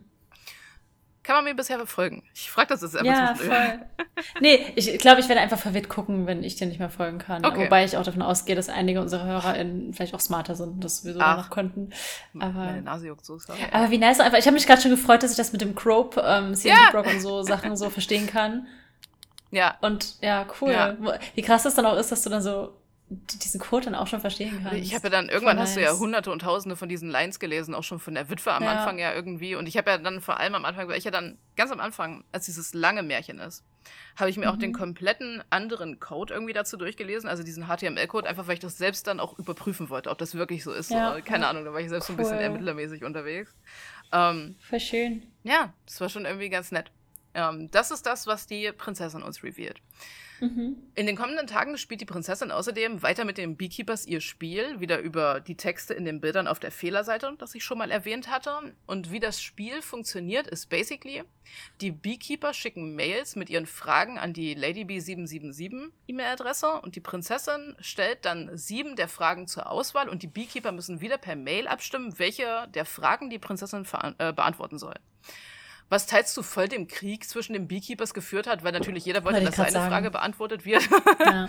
und andere Leute. Weil da wird man sich doch bestimmt nicht einig auf eine Frage. Ja, die Leute haben dann angefangen, in den Foren irgendwie vorher in den Foren abzustimmen, mhm. um zu bestimmen, welche Frage die wichtigste zu beantworten ist. Ja. Und dann ging das halt irgendwie so hin und her. Und durch eine der Fragen, die in diesem Prozess beantwortet werden, finden wir am 27. August Folgendes heraus. Die Prinzessin sagt, dass sie sich nicht mehr daran erinnern kann, wer sie war oder was pa passiert ist, bevor sie von der Königin in den Glassack gesperrt wurde. Und auch wenn sie jetzt frei ist, wird die Königin sie sofort wieder einsperren, sobald sie sie sieht. Trotzdem spioniert sie der Königin nach. Dabei findet sie heraus, dass die Königin geheime Straßen und Wege baut. Und durch einen der Wege können angeblich auch die Beekeeper spionieren. Dieser Weg hm. führt durch die Küche, sagt sie. Und weil diese Menschen so intelligent sind, gehen sie auf die Rezeptseite von I Love Bees, wo so Honigrezepte nice. verlinkt sind. Und die sind durchnummeriert, aber das dritte Rezept fehlt. Einer der Beekeeper kommt also auf die Idee, den Link zum dritten Rezept manuell in den Browser einzugeben, also www.ilovebees.com slash recipe 3. Mhm. Und tatsächlich ist das eine existierende Seite, auf der sich vier Koordinaten mit vier Zeiten befinden. Die Beekeepers rasten natürlich aus, weil gerade geheime ja. Koordinaten offenbart wurden von der Prinzessin und machen sich natürlich sofort auf den Weg dahin. ich hoffe, die Zeit stimmt auch, nicht, dass sie jetzt einfach mal so hingefahren sind. Nee, nee, natürlich. Die sind ja, einfach so hin. Die haben sich schon ah, immer. Okay. Ah, meine ja. Nase juckt, was war das? Sorry.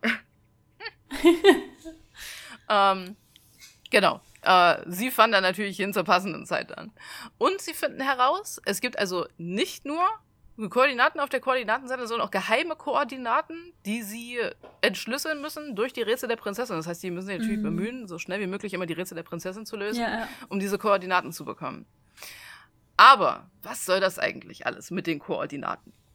Wenn die Beekeeper es geschafft haben, mindestens zwei Echsen pro Siebener Gruppe freizuschalten, was sie geschafft haben. Also nicht jedes Exen wurde freigeschaltet an diesem Tag, aber jede ja. Gruppe wurde freigeschaltet.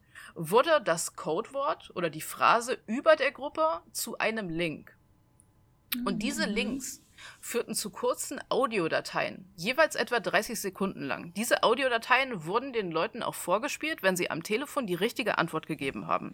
Und am Telefon konnten sie immer noch mal sagen, so Repeat, und dann konnten sie den Hörer weitergeben, damit die nächste Person es sich auch anhört. Ah, sehr gut, ja. Jetzt kriege ich meine Antwort auf vorhin. Ja, genau. Ja. Diese Audioclips sind Kino. Da hört man professionelle Voice-Actor, die Dialoge sprechen, inklusive Hintergrundgeräuschen und so weiter. Das ist im Grunde Krass. ein Hörspiel. Ja. Aber die sind eine komplett zufällige Reihenfolge. Und niemand weiß, was da gerade eigentlich vor sich mhm. geht und wie sich das alles irgendwie so zusammensetzt. Und offenbar sind es auch, das hat man schon herausgehört an den unterschiedlichen Stimmen, die man da hört, drei bis vier unterschiedliche Geschichten aus demselben Universum, die vielleicht die haben die parallel zueinander stattfinden. Die haben die nicht nochmal auf der Website bekommen, die haben die nur am Telefon Doch, gehört. Haben, wenn die Siebener Gruppe freigeschaltet wurde, dann haben sie die auf der Website auch bekommen.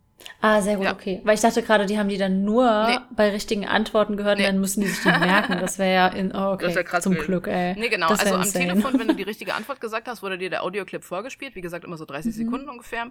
Und ja, wenn ja. jetzt, wie gesagt, zwei von sieben freigeschaltet wurden von den Accents in den Siebener Gruppen, haben sie ähm, das Audio zum okay. Download und zum Anhören auch bekommen. Ja. Dieses Hörspiel scheint etwas zu sein, das, an das sich die Königin oder Melissa erinnert oder etwas, das sie in ihrem Kopf hört, sagt sie zumindest. Und sie will, das ist ihr Ziel damit, dass die Crew das erfährt und das analysiert, um ihr damit vielleicht irgendwie zu helfen. Also versuchen die Leute das irgendwie so zusammenzupießen. Und es gibt so ein paar Audio-Cues auch innerhalb der Hörproben, womit sie so einige Sachen vielleicht schon irgendwie so ein bisschen grob anordnen können, aber noch nicht gleich ganz. Am 21. August, äh, am, 21, am 31. August gibt es wieder ein Website-Update mit frischen Koordinaten. Und dieses Mal spannen sich die Zeiten, zu denen die Exons freigeschaltet werden sollen, über die ganze Woche. Die erste Welle von Exons die jetzt schon abgearbeitet wurden, alle mhm. am 24. August, wird jetzt in Rot angezeigt und mit Daten archiviert gekennzeichnet. Und auf einer anderen Seite gibt es jetzt, wie gesagt, eine Liste mit kompletten neuen Koordinaten. Diese neuen Exons sind jetzt in Neunergruppen auf 36 Blöcke gruppiert. Es gibt also 324 neue Koordinaten. Die Erfolgsschwelle, also was man tun muss, um die Audiodatei auf der Website zu bekommen, wurde auch von 2 von 7 auf 3 von 9 erhöht. Und alle machen sich natürlich wieder an die Planung. Dana updatet wieder ihren Blog. Sie sagt, dass sie sich auch wie eine Beekeeperin fühlt, wo sie nur zuschaut und sie sagt, ich weiß, dass viele von euch heldenhafte Anstrengungen unternehmen, sich stundenlang Zeit nehmen und sogar zu den ausgefallenen Exons zurückkehren, um es noch einmal zu versuchen. Ich bin sprachlos darüber. Ich wollte euch nur wissen lassen, dass ich euch sehe und dass ihr wirklich großartig seid. Oh, ich liebe sie. Ja. Und das, waren noch, und das waren noch ein paar willkommene Aufmunterungsworte, denn die vergangene ja. Woche war für die Beekeeper wirklich anstrengend gewesen. Am 24. August, als die Leute zu den Exons, also zu den Telefonzellen hingefahren sind, um dort den Anruf entgegenzunehmen, gibt es so viele Stories von Leuten, was die erlebt haben währenddessen. Staus, zu viele rote Ampeln, wo die Leute dann irgendwie äh, standen und dann nicht rechtzeitig irgendwie da sein konnten. Nein. Mehrere Leute haben Strafzettel wegen Geschwindigkeitsüberschreitung bekommen, weil sie rechtzeitig da sein wollten. Das wäre ich gewesen. Ja. Einige Leute haben erzählt, dass zufälligerweise zu der Zeit gerade fremde Leute an der Telefonzelle waren und telefoniert haben und Nein. die Zeit dann ablief und sie deswegen den Anruf nicht annehmen konnten. Ich bin ehrlich, ich glaube, ich wäre eventuell ausfallend geworden. Stell dir mal vor, du stehst da und telefonierst irgendwie ja. mit deiner, keine Ahnung, mit irgendjemandem und auf einmal stehen so 50 Leute um dich herum und gucken dich so an. gucken dich an. Schlimmster Moment. Vor allem, vielleicht ist es gerade wirklich ein wichtiger Anruf, ja. du rufst du deine Mama an ja. und plötzlich kommen immer mehr Leute und sie, sie starren dich nieder. Ich wäre einfach weggerannt und hätte die Telefonzelle aufgegeben. Ja, Mann. Aber wie schlimm auch für die, dann fahren die da hin. Ja. Die wissen ja schon, sie müssen an die Telefon. Ja. Ich hätte, glaube ich, wirklich einfach die Person ja. raus, Davon gibt's nicht geboxt, aber. Dass die Leute dann gut. gesagt haben, so, das Problem ist, dass sie Wir alle, müssen da jetzt rein. Problem, Hier in einem 50 Dollar G. Das waren ja alles ziemliche Nerds. Ich glaube, viele haben sich einfach nicht getraut, dann die anzurufen. Oh nein, Babys. Oh Gott. aber ich, einige oh. konnten natürlich auch Konversationen betreiben dann mit den Leuten. Aber ich, das finde ich jetzt aber super, super spannend, weil da habe ich gar nicht drüber nachgedacht, dass das ja auch die ganzen Komplikationen mit sich führt. Oder auch, wie du gerade gerade meintest, stressige Woche. True, weil sie haben eine Deadline mhm. und es ist ja ein Hobby. Sie machen das ja nicht beruflich. Und dann, das klingt jetzt sehr böse und Leute, die nicht in der Buchbranche sind, verstehen das vielleicht nicht, aber dann regen sich hier Leute auf, wenn sie mal einen Farbschnitt nicht ganz passend bekommen. ja. Guck mal, wie die Leute damals gestruggelt haben für ein Hobby. Ende, die waren richtig dedicated. Ja, einige Leute haben Voll erzählt, schön. dass leider auch die Telefonzelle, an der sie waren, leider kaputt war und dass man zum Beispiel, den, dass man nichts gehört hat und nur reden konnte oder dass man oh. reden konnte oder nichts gehört hat, leider. Ähm, also jedes Accent war also irgendwie so ein bisschen ein Spiel mit dem Feuer für die Leute. Es gibt sogar mhm. eine Geschichte von einem Beekeeper, das war jetzt noch nicht am Anfang, das war ein bisschen später irgendwie, der an der Telefonzelle stand, mitten während eines Hurricane. Die no Leute way. waren dedicated. Das ist tatsächlich auch der einzig überlieferte Vorfall, wo die Stimme am anderen Ende jemals out of character gegangen ist, um dem Dude zu sagen, dass er sich gefälligst in Sicherheit bringen soll. Ja! Oh stand Gott. da einfach, irgendwie geht die Welt schon um und der wollte unbedingt diesen Anruf noch annehmen. Oh, das ist voll die Dedication. Richtig Dedication. Tatsächlich wurde das Exen dann er auch freigeschaltet. Oder? Er hat überlebt, das Exen wurde freigeschaltet. Aber wie gesagt, das ja, war das erste Mal, dass am anderen Ende jemand war und gesagt hat, Dude, bring dich in Sicherheit, Mann. ja, vor allem die Frau, wenn es immer die gleiche Stimme war an dem Punkt, mhm. die hat ja auch einen straffen Zeitplan ja. wahrscheinlich gehabt und dann hört ihr auf einmal im Hintergrund dieses, oh Gott. Ja, ja richtig Hä? Aber warum, warum gibt's, okay, das kommst du schon auch nochmal drauf, aber warum ist diese ganze Story nicht mehr Internet History? Das ist ja Ey, furchtbar. Ist, Warum weiß das nicht jeder, der das Internet es nutzt? Es gibt so krasse Sachen. Es wird auch, es wird so krass einfach auch noch. Und es ist auch, ich, ich verstehe das nicht, wie man da auch so wenig drüber finden kann. Es ist wirklich schwer, irgendwas auszugraben zu Eiler. Ich habe Ja, ich habe im Marketing gearbeitet. Du ja auch. Ja. Wir haben doch in großen Agenturen gearbeitet. Das ist doch der beste Marketingfall ever. Ja, es ist so gut. Es oh, ist wirklich warum? so dermaßen ja. krass. ähm, Unterrichtet es in Schulen. Okay, weiter. Ja, true. ja. ähm, auf einer anderen Stelle auf der Website teilt Melissa mit, dass sie die Stimmen von nun an wöchentlich an ihre Crew weiterleiten wird. Also Sie wird wöchentlich neue Koordinaten freischalten, um die Beekeepers diese Audioclips zu schicken. Und dann auch jeweils, das wird auch in den kommenden Wochen so sein, im Grunde über die ganze Woche verteilt. So ist es ja jetzt aktuell auch. Also über die ganze Woche verteilt, irgendwo ringt immer eine Telefonzelle an irgendeinem Tag zu irgendeiner Stunde und die Leute können dann da halt sein.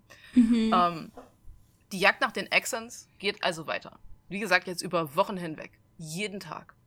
Und währenddessen offenbart die Prinzessin durch ein weiteres Rätsel wieder eine ihrer Interaktionen mit dem Floh. Es ist wie das erste Mal, der Floh spricht wieder durch den Code und die Prinzessin antwortet in Englisch darauf.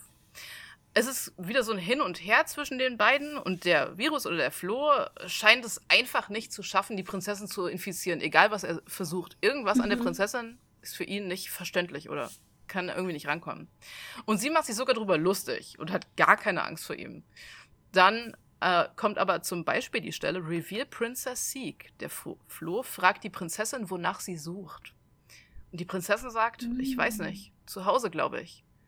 Princess Seek Home. Der Flo wiederholt das nochmal und ja. ähm, fragt wie nochmal nach. Und die Prinzessin sagt, ja, aber ich weiß nicht, wo es ist oder was es überhaupt bedeutet. Transmit, Seeker Home der Flo oder der Virus der Seeker sagt, dass er auch sein Zuhause sucht. Mhm. Wir scheinen also offensichtlich etwas gemeinsam zu haben, sagt die Prinzessin. Offenbar haben die Kleinen so Bonding-Moments zusammen. Die Wenn der Kleinen. Flo nicht lügt, wer weiß. ja, wer weiß, vielleicht ist er super intelligent und manipuliert sie nur. Ja. Ähm, ich meine, er hat sich eine Krone aufgesetzt vor ihr und hat getan, als wäre er ein Prinz. ja. I don't know, wie intelligent er ist, aber. Ja, aber dann versucht auch der Virus wieder die Prinzessin zu vereinnahmen und sie scheucht ihn weg. Ja. Während die Exons freigeschaltet werden, kommen immer mehr Beekeeper in die Community rein, weil viele Beekeeper natürlich zu den Exons wollten, aber nicht allein wollten, wie gesagt, deswegen ihre Freunde mitgebracht haben und ähm, dann ihre Freunde auch mit I Love Bees angesteckt haben und das Aufkommen der Menschenmassen an unterschiedlichen Koordinaten bei diesen Telefonzellen hat tatsächlich auch die Medien darauf aufmerksam gemacht und ähm, teils haben dann Zeitungen oder das Fernsehen darüber berichtet. Vor allem, wenn Exons irgendwie in so kleineren Städten waren und sich die Leute dann irgendwie gewundert haben, warum auf einmal 50 Nerds an der Telefonzelle gegenüberstehen. ja, was natürlich am Ende noch mehr Leute in die Community gespürt hat. Mhm. Bisher fanden alle Kommunikationen in einem Forum und in den Instant Messengern statt, die auch auf dem Blog verlinkt waren, sodass neue Leute da schon immer reingekommen sind. Aber bei den super vielen neuen Erkenntnissen inzwischen fast jeden Tag mit inzwischen vier ineinander verwebten Stories irgendwie, wurde es sogar für die Leute schwer, da noch mitzuhalten, die schon drin ja. waren, die einfach nur nicht jeden Tag reingeschaut haben. Deswegen haben die Beekeeper ein Wiki gegründet, das Fireflies Wiki. Und das ist leider wie fast alles an dieser Sache Lost Media, aber man kann es Nein. noch über die Wayback Machine aufrufen und tatsächlich habe ich daraus jetzt auch einen großen Teil der Daten ab jetzt noch bekommen. Mhm. Ähm, Warum ist das offline? Ja, also wie gesagt, Wayback Machine hat noch einiges gesaved, man kann sich noch einiges angucken und tatsächlich darüber auch noch so ein paar Fotos sich angucken und äh, die Audio-Files sich anhören und so, das ist schon ganz cool. Ja. Ähm, und da hat sich dann im Grunde. Marie, du schaffst gerade Internethistorie mit diesem Podcast. Wirklich? Ja, ich hoffe.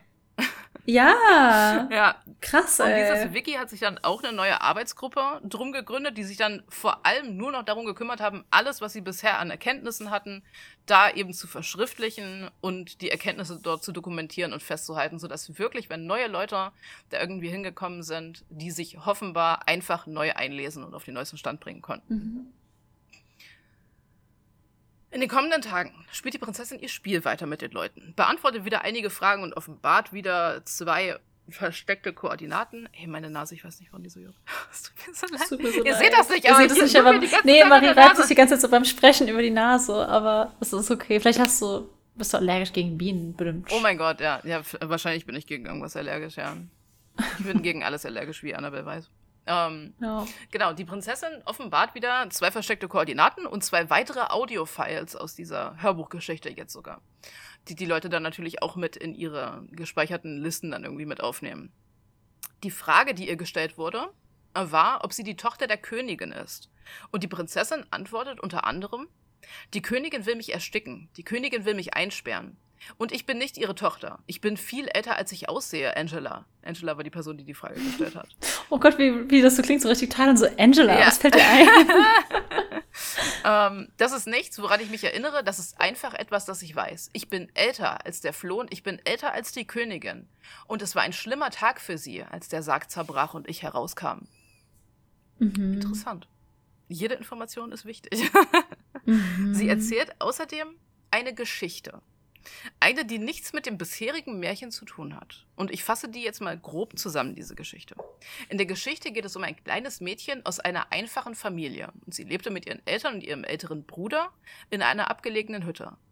Eines Tages kam dann der Zirkus in die Stadt und die vier gingen, um den Zirkus zu sehen. Doch das Mädchen sah einen Ballonverkäufer und mit den schönsten Ballons, die sie jemals gesehen hatte. Die Eltern sagten, dass sie sich die Ballons nicht leisten können, aber der große Bruder sagte, dass er ihr gern etwas von seinem ersparten Geld gibt und dass sie sich einen Ballon holen kann. Der Ballonverkäufer sagt dann aber, dass das Mädchen so schön und klug und besonders ist, dass sie sich so viele Ballons aussuchen kann, wie sie will.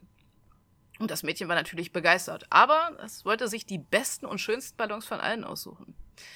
Es brauchte also lange, um sich zu entscheiden. So lange, dass die Familie irgendwann sagte, dass sie schon mal im Zirkuszelt warten und dass das Mädchen nachkommen soll. Und der Ballonkäufer musste auch weiter. Also ist der Ballonkäufer losgegangen und das Mädchen ist ihm gefolgt.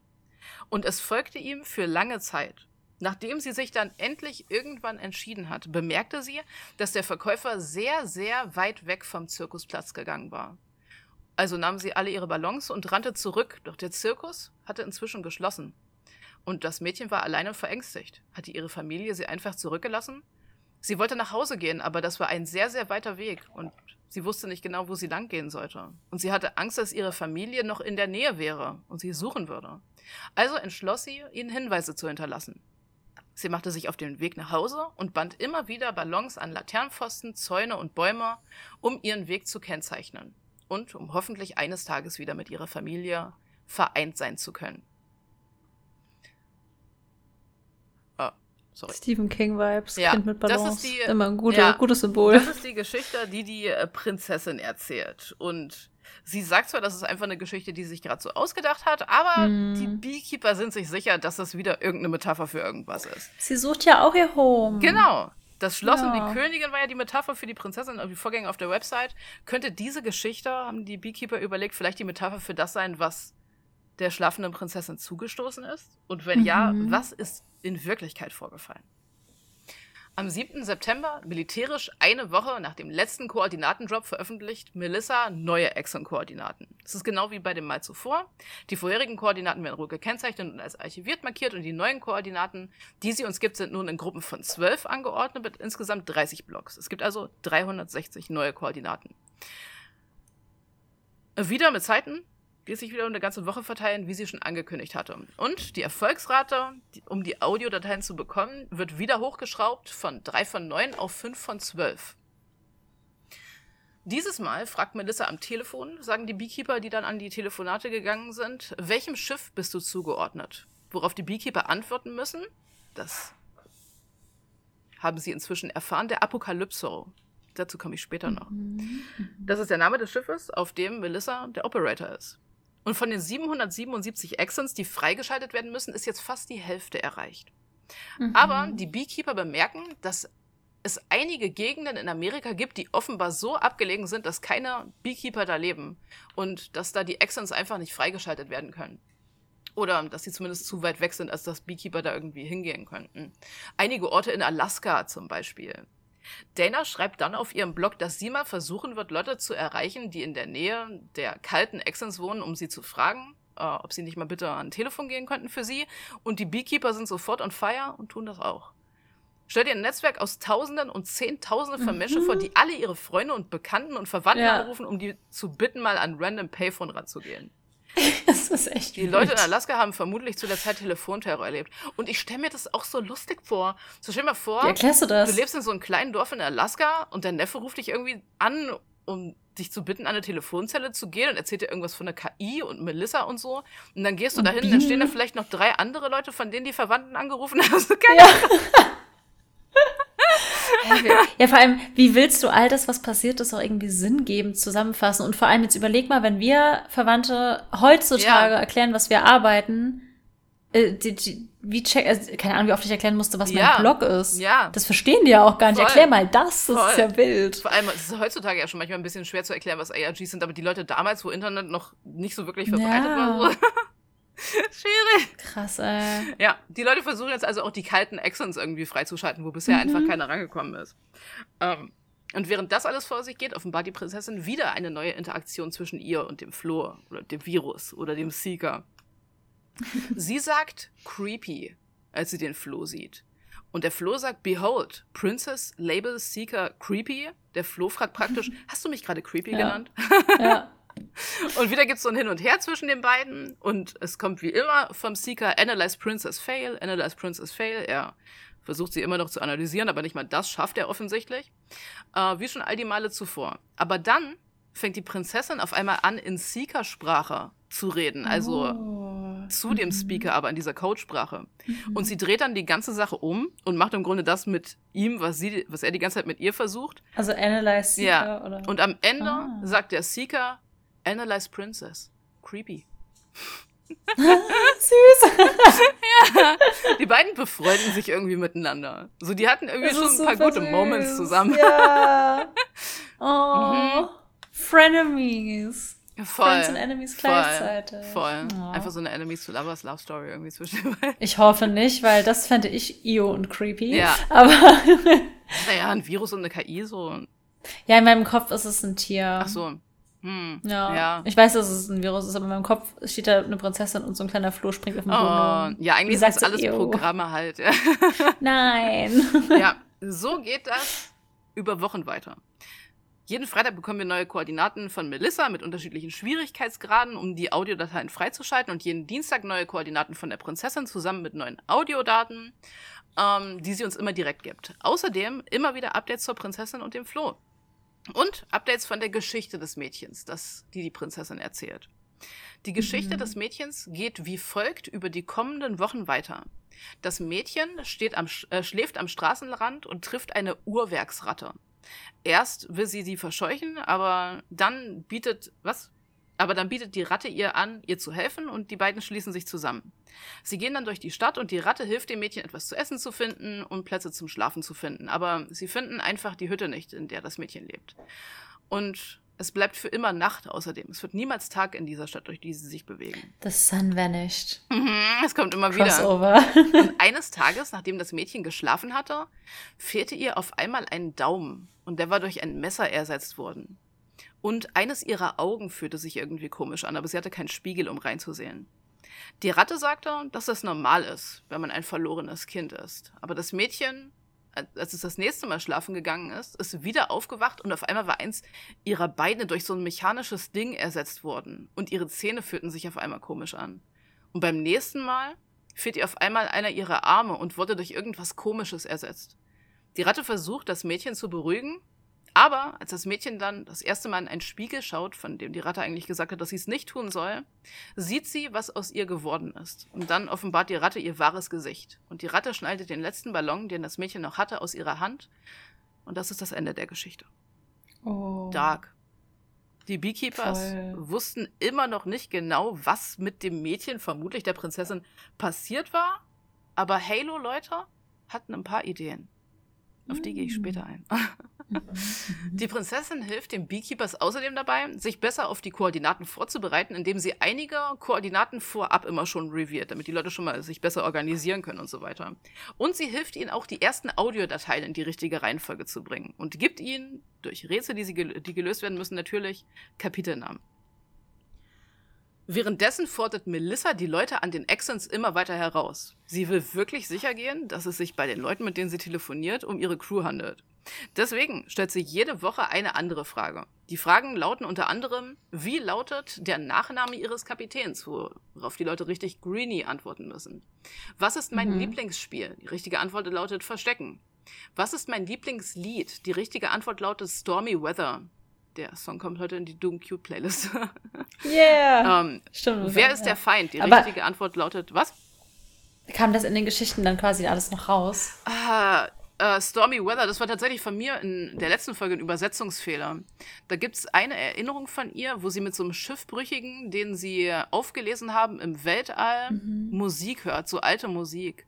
Und ich habe es übersetzt ah, mit stürmisches Wetter, weil ja, ich dachte, es ja. waren so Phrasen aneinander. Es war eigentlich Stormy Weather. Klar, konntest du ja, nicht wissen. Ja, nee, das wusste ich zu dem Zeitpunkt noch Super. nicht. Ey, wie viel die auch beisammenhalten müssen an Informationen. Ey, ja, vor allem, wenn du einer der Ersten bist, die da irgendwie rangehen, du weißt ja nie, welche Frage kommt. Du musst so viel wissen. Ja. Das Gute ist, dass sie, wie gesagt, das immer so zu zehn dann dastanden und dann einer es meistens halt wusste. Ja, schon, aber was für ein enormer Druck das sein muss. Du musst ja wirklich deep in der Lore sein, weil stell dir vor, du bist mhm. noch relativ neu dabei, willst vielleicht mitmachen und dann gehst du ans Telefon und verkackst ja. es. Ja, das wäre ja furchtbar. Schlimm. Voll. Oh mein Gott, ich würde mich gar nicht trauen. Ja, ja, das ist so, alle Leute wollten telefonieren, aber irgendwann ist es echt unberechenbar geworden. Am 21. Ey, September beginnt nämlich Melissa auch mehr mit den Leuten am Telefon zu sprechen. Nicht nur so Hallo, Frage und wieder auflegen, sondern sie führt so ja. richtige Konversationen mit denen.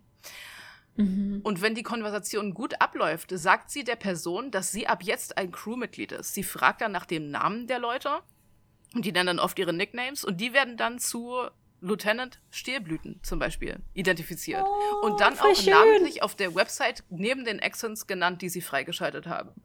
Sie fragt auch die neuen Crewmitglieder nach ihrer Telefonnummer. Die Leute geben ihnen dann ihre Haustelefonnummer oder ihre Handynummer. Und sie sagt, dass sie sich jetzt von, von jetzt an wöchentlich melden wird, um so Top-Secret-Informationen zu offenbaren. Das heißt, Melissa hat die oh Leute Gott, dann auch zu Ehre. Hause angerufen. Heute wäre so deutscher Datenschutz Nope. Ja, ja, ja, true. Und so, es war halt damals irgendwie noch mehr möglich, ja. Wie cool. Und eines dieser Crewmitglieder, dazu gibt es auch noch Aufzeichnungen namens Weepan. Man weiß sogar, wer es ist hat sich dazu entschieden, Melissa am Telefon zu sagen, wo sich die schlafende Prinzessin versteckt. Also auf welcher Website. Und am Der hat das was? gesagt. Am Telefon Der hat, hat das er das am gesagt. Telefon gesagt. Und alle sind wahrscheinlich ausgerastet. Ja. Hat er das zugegeben dann? Am, oh. Ja, am 24. September bekamen alle Beekeeper eine Mail, die vom Flo geschrieben wurde, also dieser Codesprache, in der er die Beekeeper über diesen Vorfall informiert und ihnen sagt, dass die Königin die schlafende Prinzessin gefunden und wieder eingesperrt hat. Nein. Oh mein Gott, und das muss ja. Mhm. Ist ja die Frage, die müssen ja mehrere alternative Wege geplant mhm. haben für das ARG ja. auch. Wie hieß der Typ? Wo wohnt er? Pass auf, dieser Typ ist infamous. In einigen Halo-Wikis gibt es sogar seinen Klarnamen und Fotos von dem. Na, okay, nee, das ist. Der ist aber fein damit. Der, der ist fein damit, sonst würde ich das ja, ja nicht sagen. Okay. Also Rechtfertigung. Oh Gott, ich stelle mir gerade vor, wie so 50 Nerds plötzlich nicht an der Telefonzelle, sondern vor deiner Wohnungstür stehen. also Rechtfertigung dafür, warum, weil die Leute natürlich voll ausgerastet sind, hat er dann später eine ja, Form gesagt, meine Loyalität gegenüber dem Operator war in diesem Moment einfach wichtiger als meine Gefühle gegenüber der schlafenden Prinzessin. Ja. Okay. Die Leute haben den ein bisschen. War ja auch Crewmitglied. Die Leute haben den ein bisschen fertig gemacht, aber tatsächlich gab es auch einige Beekeeper, die der Prinzessin nicht vertraut haben zu diesem Punkt. Ähm, weil mhm. die auch in letzter Zeit ja wirklich viel mit dem Flo irgendwie interagiert hat und so. Und da waren ja. sich einige nicht so richtig sicher drüber.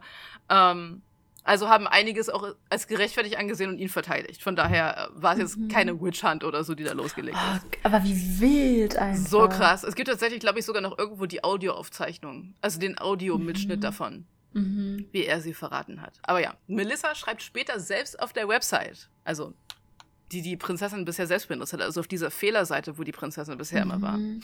ähm, folgendes. Manchmal ist ein Fehler das Letzte, was man macht.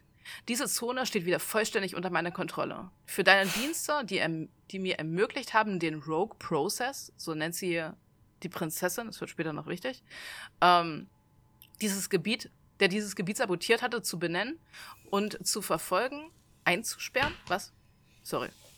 Der dieses Gebiet sabotiert hatte, zu benennen, zu verfolgen und einzusperren, muss ich dem Besatzungsmitglied Lieutenant Weepan meinen zutiefsten Dank ausdrücken. Ohne ihn wäre dieser gefährliche kriminelle Prozess noch immer unterwegs. Dies ist ein weiteres Beispiel für die, für die Art von Arbeit, die nur mit Hilfe einer engagierten und einfallsreichen Mannschaft möglich sind. Nochmals vielen Dank an, an meine außergewöhnliche Crew. Ein Soldat ist mehr als die Liste seiner Orden oder Verdienste. Ein Soldat ist ein Kamerad, der eine Bereicherung und eine Ressource und ein Freund ist. Süß. Die Community war am Boden zerstört. Ja, okay, aber trotzdem ein bisschen süß. ja, ja, schon, schon, ja. Die Prinzessin hatte ihnen ja bisher total viel geholfen. Die hat denen ja immer schon vorher Koordinaten gezeigt, mhm. geheime Koordinaten gezeigt, einige Audiodateien gezeigt und ihnen auch, sag ich mal, super viele Hinweise gegeben für das, was eigentlich hinter den Kulissen vor sich geht. Aber jetzt war sie weg.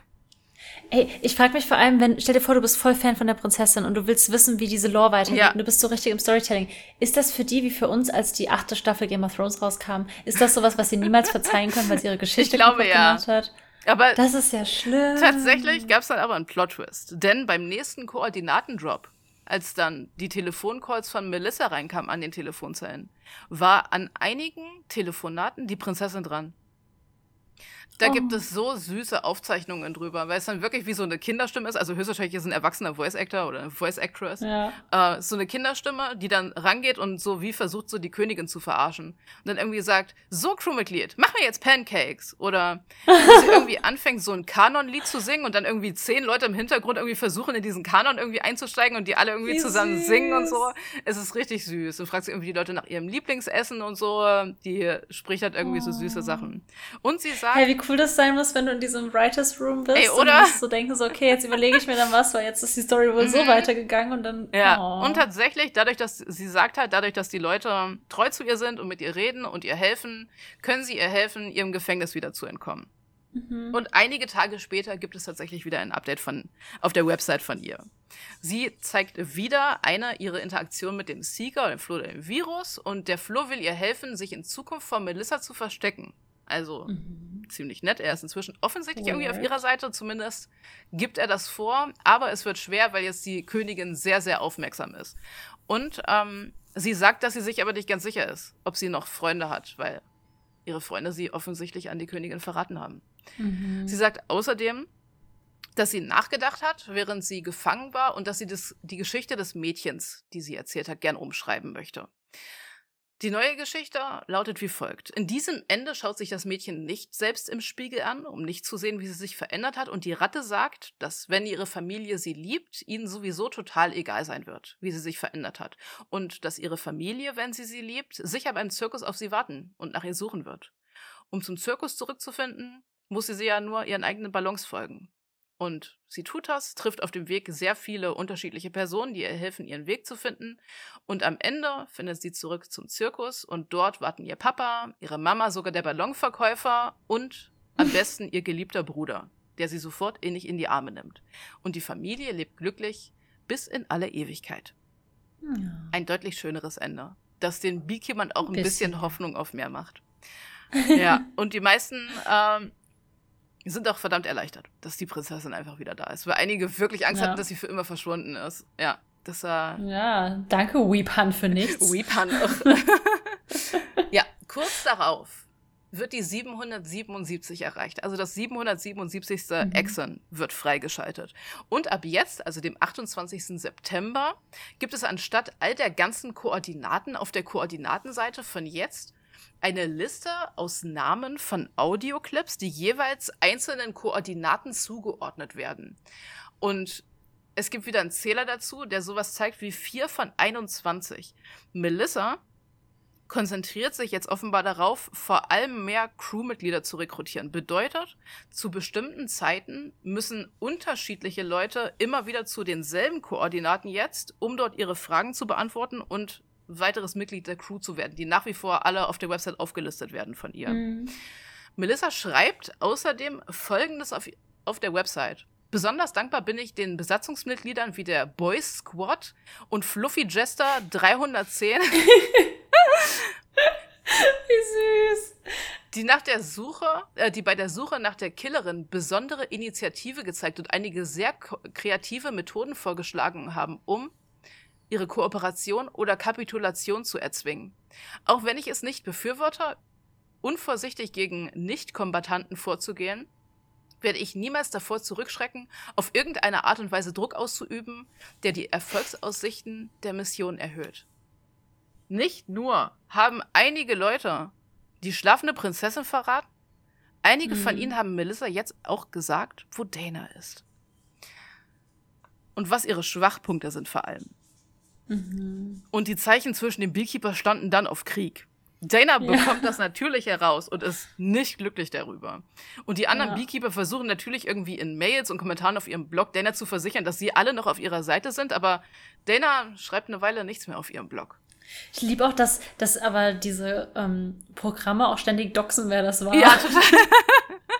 ja, so richtig auf deren Seite sind sie auch. Das nicht. ist auch irgendwie so, ein, so eine Sache, dass irgendwie die Beekeeper auch so vermuten, dass Melissa nicht so wirklich weiß, was das Internet so dieser Zeit ist und wie public das mhm. eigentlich alles ist, was sie da so erzählt und so. Aber ja.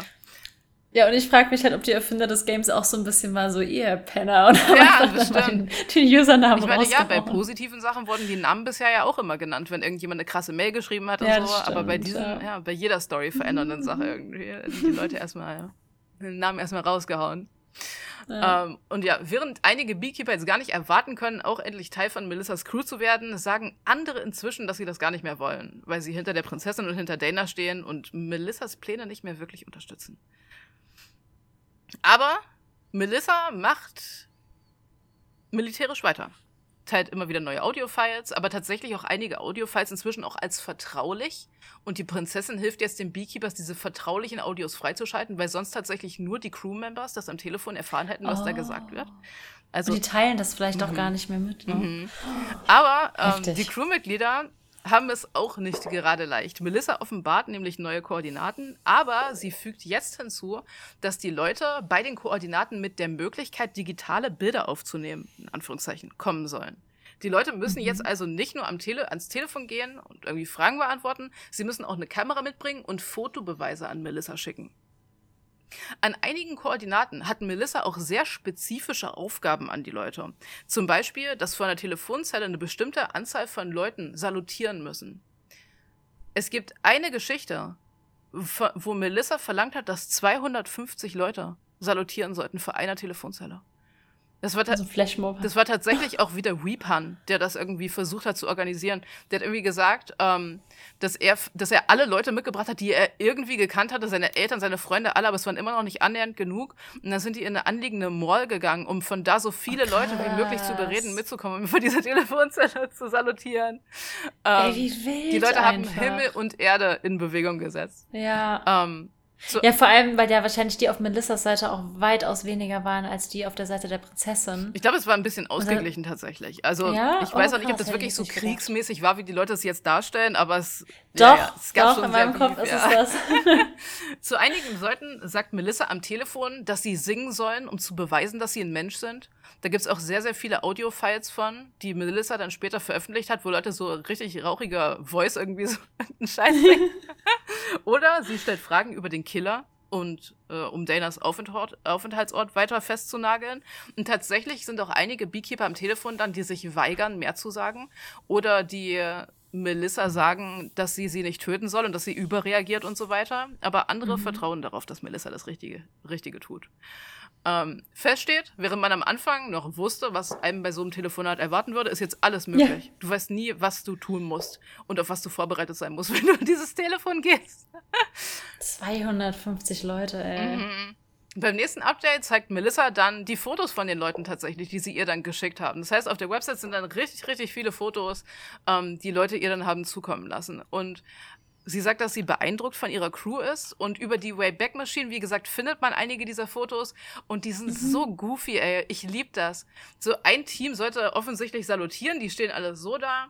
Ein Team sollte sich irgendwie während des Telefonierens zeigen, die sind dann alle so mit Telefonhörer in der ja, Hand und lächeln irgendwie. Süß. Ein Team sollte offensichtlich irgendwelche Props mitbringen. Zumindest gibt es da irgendwie so eine Compilation von so einem Team, die alle so mit Gitarren und Messern und Würstchen dastehen. Oh Gott. Ich habe keine Ahnung. Stell dir vor, du läufst da vorbei und siehst einfach Leute mit Würstchen von der Telefon. Ich habe keine Ahnung, was deren Aufgabe kannst war. Du, kannst du die Fotos, ähm, wenn die Folge rauskommt, auf Instagram teilen? Können wir das machen? Ja, kann ja, ich machen, ne? ja. Ist ja, ja mhm. das also ist ja noch öffentlich zugänglich. Dann packen wir die ins Highlight, ja. ja eben, genau. Ja, cool. Ja, äh, und wie gesagt. Und die Leute, die den Podcast nicht hören, sind so, warum postet Marie Leute mit Würstchen in den Händen. ja. Vor allem wir so als Leute, die nicht mehr Fleisch essen. Ey. Ja, ja äh, echt hysterical. Wie gesagt, bei einigen Sachen fragst du dich, was die Aufgabe war, was die da machen sollten. Ja. Aber es ist richtig. Äh, ich glaube, eine Compilation, die ich gesehen habe, war auch irgendwie, dass Leute was photoshoppen sollten. Wo du dann so mhm. richtig hässliche Photoshop-Sachen siehst, irgendwie auch immer so Vergleich jetzt und äh, in der Zukunft oder irgendwie so und hat jemand auch irgendwie, also vielleicht um ihr zu helfen zu verstehen, was der Unterschied zwischen jetzt und in der Zukunft ist und so, wo jemand auch irgendwie seine Katze fotografiert hat und dann irgendwie so eine Roboterkatze draus gebastelt hat irgendwie, dann das ist so süß gewesen. Oh, cool. Ja. Ich glaube, die Grafikdesignerin in dir ist auch ein bisschen äh, gestorben, oder? Ach, ich ich habe das einfach hat. appreciated so. ähm, ja, und wie gesagt, von einigen Telefo von Telefonaten verlinkt Melissa dann auch die Audiomitschnitte tatsächlich, dass sich das die Leute dann auch äh, von zu Hause aus anhören konnten, wie so ein Telefonat halt so ablief. Äh, es war zum Beispiel auch ein total spannendes Telefonat zu hören dabei. Ich habe mir einige von denen angehört, äh, in dem Melissa recht lange mit zwei oder drei Leuten, die offenbar alle zusammen an diesem Hörer sind, darüber diskutiert, wie sie mit Dana verfahren soll.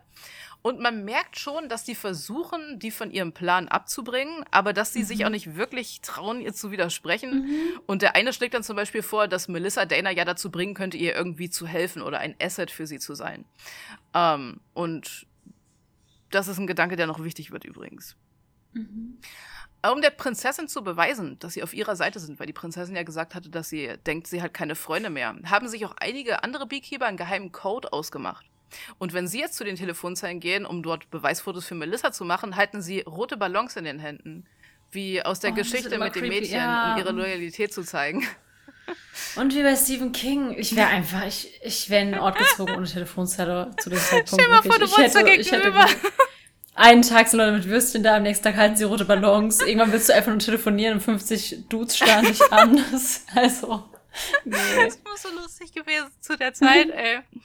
ähm, ja, und dann, kurz nach dem Telefonat, von dem ich gerade erzählt habe, updatet Dana ihren Blog und sagt, dass sie nach Hause kommt dass sie nicht darüber reden will. Mhm. Die Prinzessin zeigt dann noch einen Dialog zwischen ihr, zwischen ihr und dem Seeker natürlich, in dem der Seeker darauf hindeutet, dass Tante Margaret krank ist und dass Melissa offensichtlich versucht, das gegen Dana zu verwenden. Und es werden weiterhin immer mehr Koordinaten online gestellt, immer mehr Fotos als Beweise aufgenommen, immer mehr Aufgaben gestellt und immer mehr Teile der Hörspielreihe veröffentlicht. Und Ende Oktober datet, updatet Dana ihren Blog nochmal und bittet die Beekeeper verzweifelt um Hilfe. Dass sie ihre Tante retten muss, sagt sie auf ihrem Blog. Mhm. Aber euch ist vielleicht schon eine Sache aufgefallen die ganze Zeit rede ich von diesen Audio-Files, von diesem super krassen Hörspiel, was die Leute da nach und nach sich zusammenpuzzeln und von dem sie inzwischen auch die ersten Kapitel zusammengepuzzelt haben, aber ich habe noch kein Wort darüber verloren, was da eigentlich passiert. Mhm. Das Problem ist, das finale Hörspiel, das die Leute nach und nach freischalten, ist über sechs Stunden lang. What the fuck? Und wie gesagt, Krass. erzählt es parallel mehrere Storylines. Ich glaube, es sind drei oder vier. Ich habe es mir gestern erst angehört. Ähm, und Kein Wunder, hast du so lange, so viele Tage gebraucht, das vorzubereiten. Das ist ja insane. Ja, und die Hörgeschichte im Grunde, das habe ich bisher verschwiegen, spielt im Grunde in der Zukunft, aber komplett parallel zu unserer Storyline. Mhm. Und alles, was von jetzt an passiert und auch einige der Sachen, die schon passiert sind in 2004, hängen direkt zusammen mit Sachen, die passieren in diesem Audio-Hörspiel. Aber was da passiert. Also sind das zwei parallel verlaufende Zeitstränge ja. quasi. Ja. Okay. Im Grunde, und wie gesagt, im Audio sind auch nochmal drei Storylines parallel. Also eigentlich sind es sehr viele parallel verlaufende Alter, Zeitstränge. Oh. How? Ja. Aber genau, was da passiert und wie das in unsere Geschichte mit hineinspielt und wie das vielleicht den Lauf der Dinge verändert, erzähle ich euch in der nächsten Folge. Marie, ich. Oh. Ich würde jetzt, ich, wenn ich klatsche, das Mikrofon zu sehr aus. Aber holy fucking shit. Ich weiß noch, wie wir in der ersten Folge gefragt haben, ob wir fluchen dürfen. Ich ja, jetzt ja. Wie viel Arbeit das ist und wie du, überleg mal, was für ein, wie viele Menschen daran beteiligt mhm. waren und wie lange diese Geschichte ging und mhm. du packst es einfach, das in einen Podcast zu packen, ey. Einmal ein Respekt, wirklich. Ja, der Respekt an die Leute, die damals halt mit dabei waren und der, die Leute, die sich das ausgedacht haben. So, du musst ja, ja erstmal was konstruieren, was irgendwie fünf parallele Handlungsstränge ey, sind mit, ey, wie? Wirklich, mhm. aber auch die Dedication mhm. von Leuten während eines Hurricanes da zu stehen. Und keine Ahnung, als du angefangen hast, als du meinst, du willst das Thema machen, du hast mir ja schon gesagt, dass ja. es viel wird, aber wusstest du, wie viel nee. es wird? Nee. nee, krass. Also, ich wusste schon, dass es irgendwie groß ist, aber ich glaube, ich habe auch erst im Laufe der Zeit, als ich dann für die erste Folge angefangen habe zu recherchieren, habe ich erst gemerkt, wie, meine wie groß meine Dedication dafür ist, weil ich auch gemerkt habe, wie wenig Informationen es im Internet dazu gibt. Ja. Also ich sag mal so, wenn ich jetzt über Annihilation, den Film, geredet habe oder über Iron Lung, die Leute können einfach sich das selbst mhm. holen und sich das anschauen oder spielen oder sich eins von 30.000 YouTube-Videos dazu angucken. Aber hierzu gibt es keine wirklich krasse Quelle oder so. Es gibt, wie gesagt, ja. das von The Bruce. Das hat aber irgendwann, ist irgendwann ein bisschen dünn geworden. Ähm, mhm. Am Anfang hatte der noch so für jedes Ding, was irgendwie passiert ist, so die Files und die ganzen Codes aus dem HTML-Dings, was weiß ich, dass man sich alles angucken konnte. Aber irgendwann hat der aufgehört, das so im Detail da aufzulisten so dass ich dann irgendwann, wie gesagt, über die Wayback Machine zu dem Wiki dann dahin musste. Und da ist aber das Problem, dass da nicht alles chronologisch aufgelistet ist. Das heißt, ich musste mhm. dann zu den einzelnen Charakteren und dann genau gucken, was die an welchem Tag gemacht haben und so weiter. Was jetzt vor allem noch wichtig ist für die Happenings, die passieren ab das, was ich in der nächsten Folge erzähle. Weil da zum Beispiel die Dokumentation bei The Bruce auch komplett aufhört, was aber die einzige Quelle ist, die bisher zumindest halbwegs so vollständig war. Es gibt einfach keine richtige vollständige Quelle dafür, keine, die ich gefunden habe, wo so wirklich krass. alles zu finden ist. Wie gesagt, nur dieses eine Wiki, was nur noch über die Wayback Machine zu erreichen ist. Ja. Ey, wenn Teil 3 fertig ist, schnippelt das irgendwie zusammen für YouTube und dann laden wir das irgendwie ja. Wirklich. Das ist so krass. Weil stell dir mal vor, ey, stell, ja, oder jemand, der 2004 dabei, okay, das waren wahrscheinlich alles Amis und Briten, aber irgendwelche Deutschen werden sicher auch dabei gewesen sein, die das dann einfach bei Menschlüsseln und so, ja. Heftig. Ich will jetzt, ich habe mich eben gerade, als du erzählt hast, halt gefragt, mhm. weil wir ja meinten, so da sind Leute an den Telefonzellen, mhm. die das halt logischerweise nicht wissen, mhm. was abgeht, ob es irgend so ein großes Ding gerade zeitgleich zu unserem Gespräch gibt und wir wissen einfach nicht davon. Weil dann Meinst dachte du? ich so, ach, das Internet würde uns das ja zeigen. Ja, oder? Aber würde, weiß ich halt nicht, weil überleg mal, du hast ja die Twitter-Sache mitbekommen, jeder wusste es. Ich habe nichts mitbekommen und ich war jeden Tag auf Twitter. Vielleicht gibt es in irgendeiner Bubble ja. gerade den krassesten Shit und wir kriegen es nicht mit. Ja, ja, Wie das traurig das einfach ist. Also ich kriege ja oft ja. super, super krass. Also ich krieg, ich krieg immer nur das, was in meiner Bubble ist, mit. Ja, ist ja Aber normal. so voll viel nicht. Eine Freundin hat mir letztens erzählt, irgendeine deutsche Influencerin war anderthalb Jahre lang weg. Und dann meinte sie, ah, die Influencerin ist wieder da. Und ich so, ich wusste nicht, dass die weg war. keine Ahnung. Ja, wenn man überhaupt weiß, dass sie existieren oder so. Ja, man, so. Ja, keine ja, halt Ahnung. Halt, ja, oder halt bei dieser Taylor-Sache, ja, genau. wo ich dachte, ja, das ist so Mainstream, ja, jeder nee. weiß das. Nee, nee. Es ist einfach, ja. ja, man hat, man geht logischerweise halt, muss man ja irgendwie ein bisschen mit Scheuklappen durch die Welt gehen. Man kann, also die Informationen sind ja auch einfach so zahlreich. Mhm, voll. Das hat ja wahrscheinlich eher noch zugenommen ja, als abgenommen. Aber ich glaube, wenn so eine Krass. riesige Sache gerade irgendwo passieren würde, würden wir es mitkriegen. Das ist schon echt, wie gesagt, das war ja damals ja. auch wirklich im Fernsehen. Das hat voll Wellen geschlagen. Ja, okay, das stimmt. Das und ich meine, Halo an sich ist dann ja auch wieder ja. bekannter, nur das, die Verknüpfung mit dem ARG. Ja. Es ist einfach super spannend. Krass, ey. Danke, dass du es alles aufbereitet hast. Nächste Folge wird die beste Folge. Also. Nächste Folge wird die, die beste I Folge. I Love Bees technisch, sag ich mal. Ja? Mm. Oh, okay. okay. Ich habe, ja, ah, das Audiodrama. Ah. Mm, ist so gut. Ich habe es mir früher schon mal irgendwie angehört. Aber da hatte ich auch noch nicht alle. Ich habe das, ich habe irgendwann mal davon gehört, habe mir das irgendwann mal angehört, weil das tatsächlich, das findet man noch bei YouTube. Mhm. Ähm, das verlinke ich jetzt noch nicht, um keinen zu spoilern. Aber da habe ich alles noch nicht so richtig verstanden, aber jetzt, wo ich all diese Recherche gemacht habe, war ich die ganze Zeit so, piu, piu, wow, wow. Keine ja, oh, ich liebe sowas, wenn so die ganzen Puzzleteile so mhm. ineinander rasten ja, und so. Ja. Und es wird immer ein größeres mhm, Bild. Mhm. Oh. Ja, und wenn du dann fertig bist und wieder ein bisschen Freizeit und Leben irgendwann hast, das ja, und dann spielen wir Lethal Company. Okay. Ja, ja, um mich wieder aufzubauen dann, wenn I Love Bees vorbei ist. Oder du fängst einfach an und machst so eine Im Imker-Ausbildung, man weiß es nicht, eins ja, von beidem. Genau. ja, Plan. Ja, krass. Yes.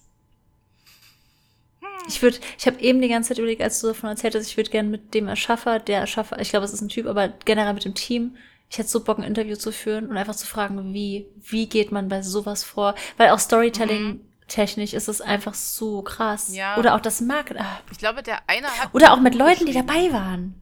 Der hat ein Buch geschrieben. Mhm. Hast du, glaube ich, in der ersten Folge schon gesagt. Mhm. Ich glaube, das heißt Flea Plus Ey. Plus. Flea Plus Plus? Mhm. Süß. Ähm, ich liebe schlechte Wortwitze, deswegen I'm in. Finde ich jetzt nicht. Aber muss ich noch mal gucken, ob ich das finde. Aber ich glaube, ja. der hat ein, ähm, ein, Buch darüber geschrieben. Flea wegen Flo auch. Ja. ja, wow. Das Buch, was mir angezeigt wird, ist ähm, Acid for the Children. Oh. Achso, gut, da geht es um Red Hot Chili Peppers. Ja, gut, das ergibt mehr Sinn. Aber. ja, nee, ich, ich, vielleicht ist es auch nicht mehr der richtige Titel. Ähm, da muss ich. Ich kann noch mal gucken. Ja, ist Alter jetzt nicht. Ja. Ich werde auch noch mal suchen. Fände ich einfach super, super spannend. Ja, es ja, muss so krass gewesen sein, da an so einem, an so einem riesigen Projekt zu arbeiten mhm. irgendwie. Und ich erzähle auch nächstes Ey, Mal schon. dann, erzähle ich noch mal ein bisschen auch, wie das dann so ein bisschen was zu dem, was man weiß, wie es in den Kulissen irgendwie ablief. Hoffentlich. Mhm. Und dann, oh Gott, wir sind schon bei zweieinhalb Stunden. ich habe gerade geguckt, so wir haben die neue längste Folge. Ich weiß nicht, wie es nächstes Mal wird. Mein Thema nächstes Mal wird nicht so lang, weil ich, ähm, deswegen habe ich es ja diesmal nicht gemacht. Ich bin, habe einen zu krassen Deep Dive irgendwann gemacht ja. und da wurde es so negativ und deswegen wird meins, glaube ich, wenn ich das wirklich nächstes Mal schon mache, kürzer. Mhm. Ja. Krass, na gut. Kannst du, du meine Redezeit einfach ja, noch haben. Ja, ja. Ich bin sehr mhm. gespannt auf jeden Fall. Ich bereite mich jetzt schon darauf vor.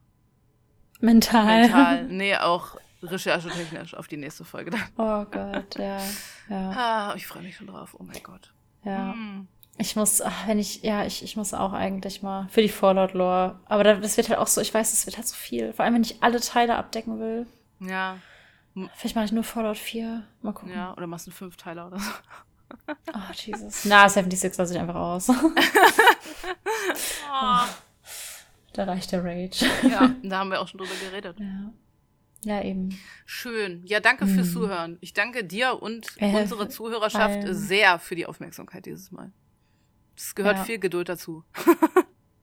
Nein, du hast es auch so spannend erzählt. Mhm. Man rätselt ja doch immer so ein bisschen auch mit, mhm. was es noch sein hast könnte. Theorien? Und ja, das Ding ist halt über was? Worüber von all diesen mhm. Dingen? Theorien. Zum Beispiel zur Prinzessin der Geschichte. Nee. Hm, erzähl ich dir. Ich habe so, ich glaube, ich bin, ich weiß auch nicht, es muss ja, ich nehme mal an, das ist so krass irgendwie mit der Halo-Lore auch verknüpft. Und ja. da bin ich, glaube ich, nicht tief genug ja, drin. verstehe. Um da krasse Theorien ja. zu haben. Ja, nächstes Mal dann. Da wird ah, so viel. Ah, ich okay. freue mich so. ja. Das ist wirklich krass. Mhm. Mhm. Schön. Und was mir, mir ist noch eine Parallele aufgefallen. Und zwar hast du ja bei Halo erzählt, dass wir das Jahr 2500 irgendwas schreiben. Lieber Lethal Company. Ja, habe ich auch gesagt. Äh, nicht gesagt, gedacht. Als du davon erzählt ja. hast, dachte ich, ach Mensch, im selben Jahr. Ja, immer parallel. Mhm. Schön. Mhm. Und Spider. Spiders gibt's auch bei beiden, okay. Ja. Und im Jahr 2500 ja, geht's nice. offenbar ab. Ja, werden wir leider nicht mehr miterleben. Wobei, vielleicht entwickelt sie noch irgendwas. Mhm. Ja. Irgendwas richtig krasses, ja. dass mein Rücken wieder repariert. Ja. Und dann leben wir ja, noch geil. 500 Jahre. Meine Handgelenke mhm. endlich mal wieder intakt. Ach, Sam, ich habe gestern Yoga gemacht und bin gestorben, weil meine Handgelenke oh. auch wieder richtig rips sind. Ja, okay, deine sind, glaube ich, noch schlimmer als meine. Ich habe ja nur chronische Sehnenscheidenentzündung. Nur ja, Klacks. Ja. Ich kann mir Schienen anziehen und dann geht alles. Es stört mich immer nur beim Beat Saber spielen, wenn ich nicht so richtig loshacken kann, wie ich gerne würde.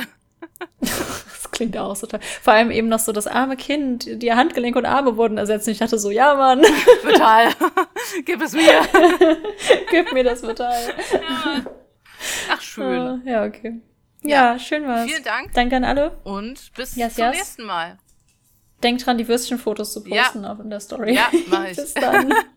okay, tschüss. Dum, dum, dum, dum, dum, dum, ich liebe Bienen. Ich liebe Bienen. Ich liebe Bienen. Ich liebe Bienen. Ich liebe Bienen. Ich liebe Bienen. Ich liebe Bienen.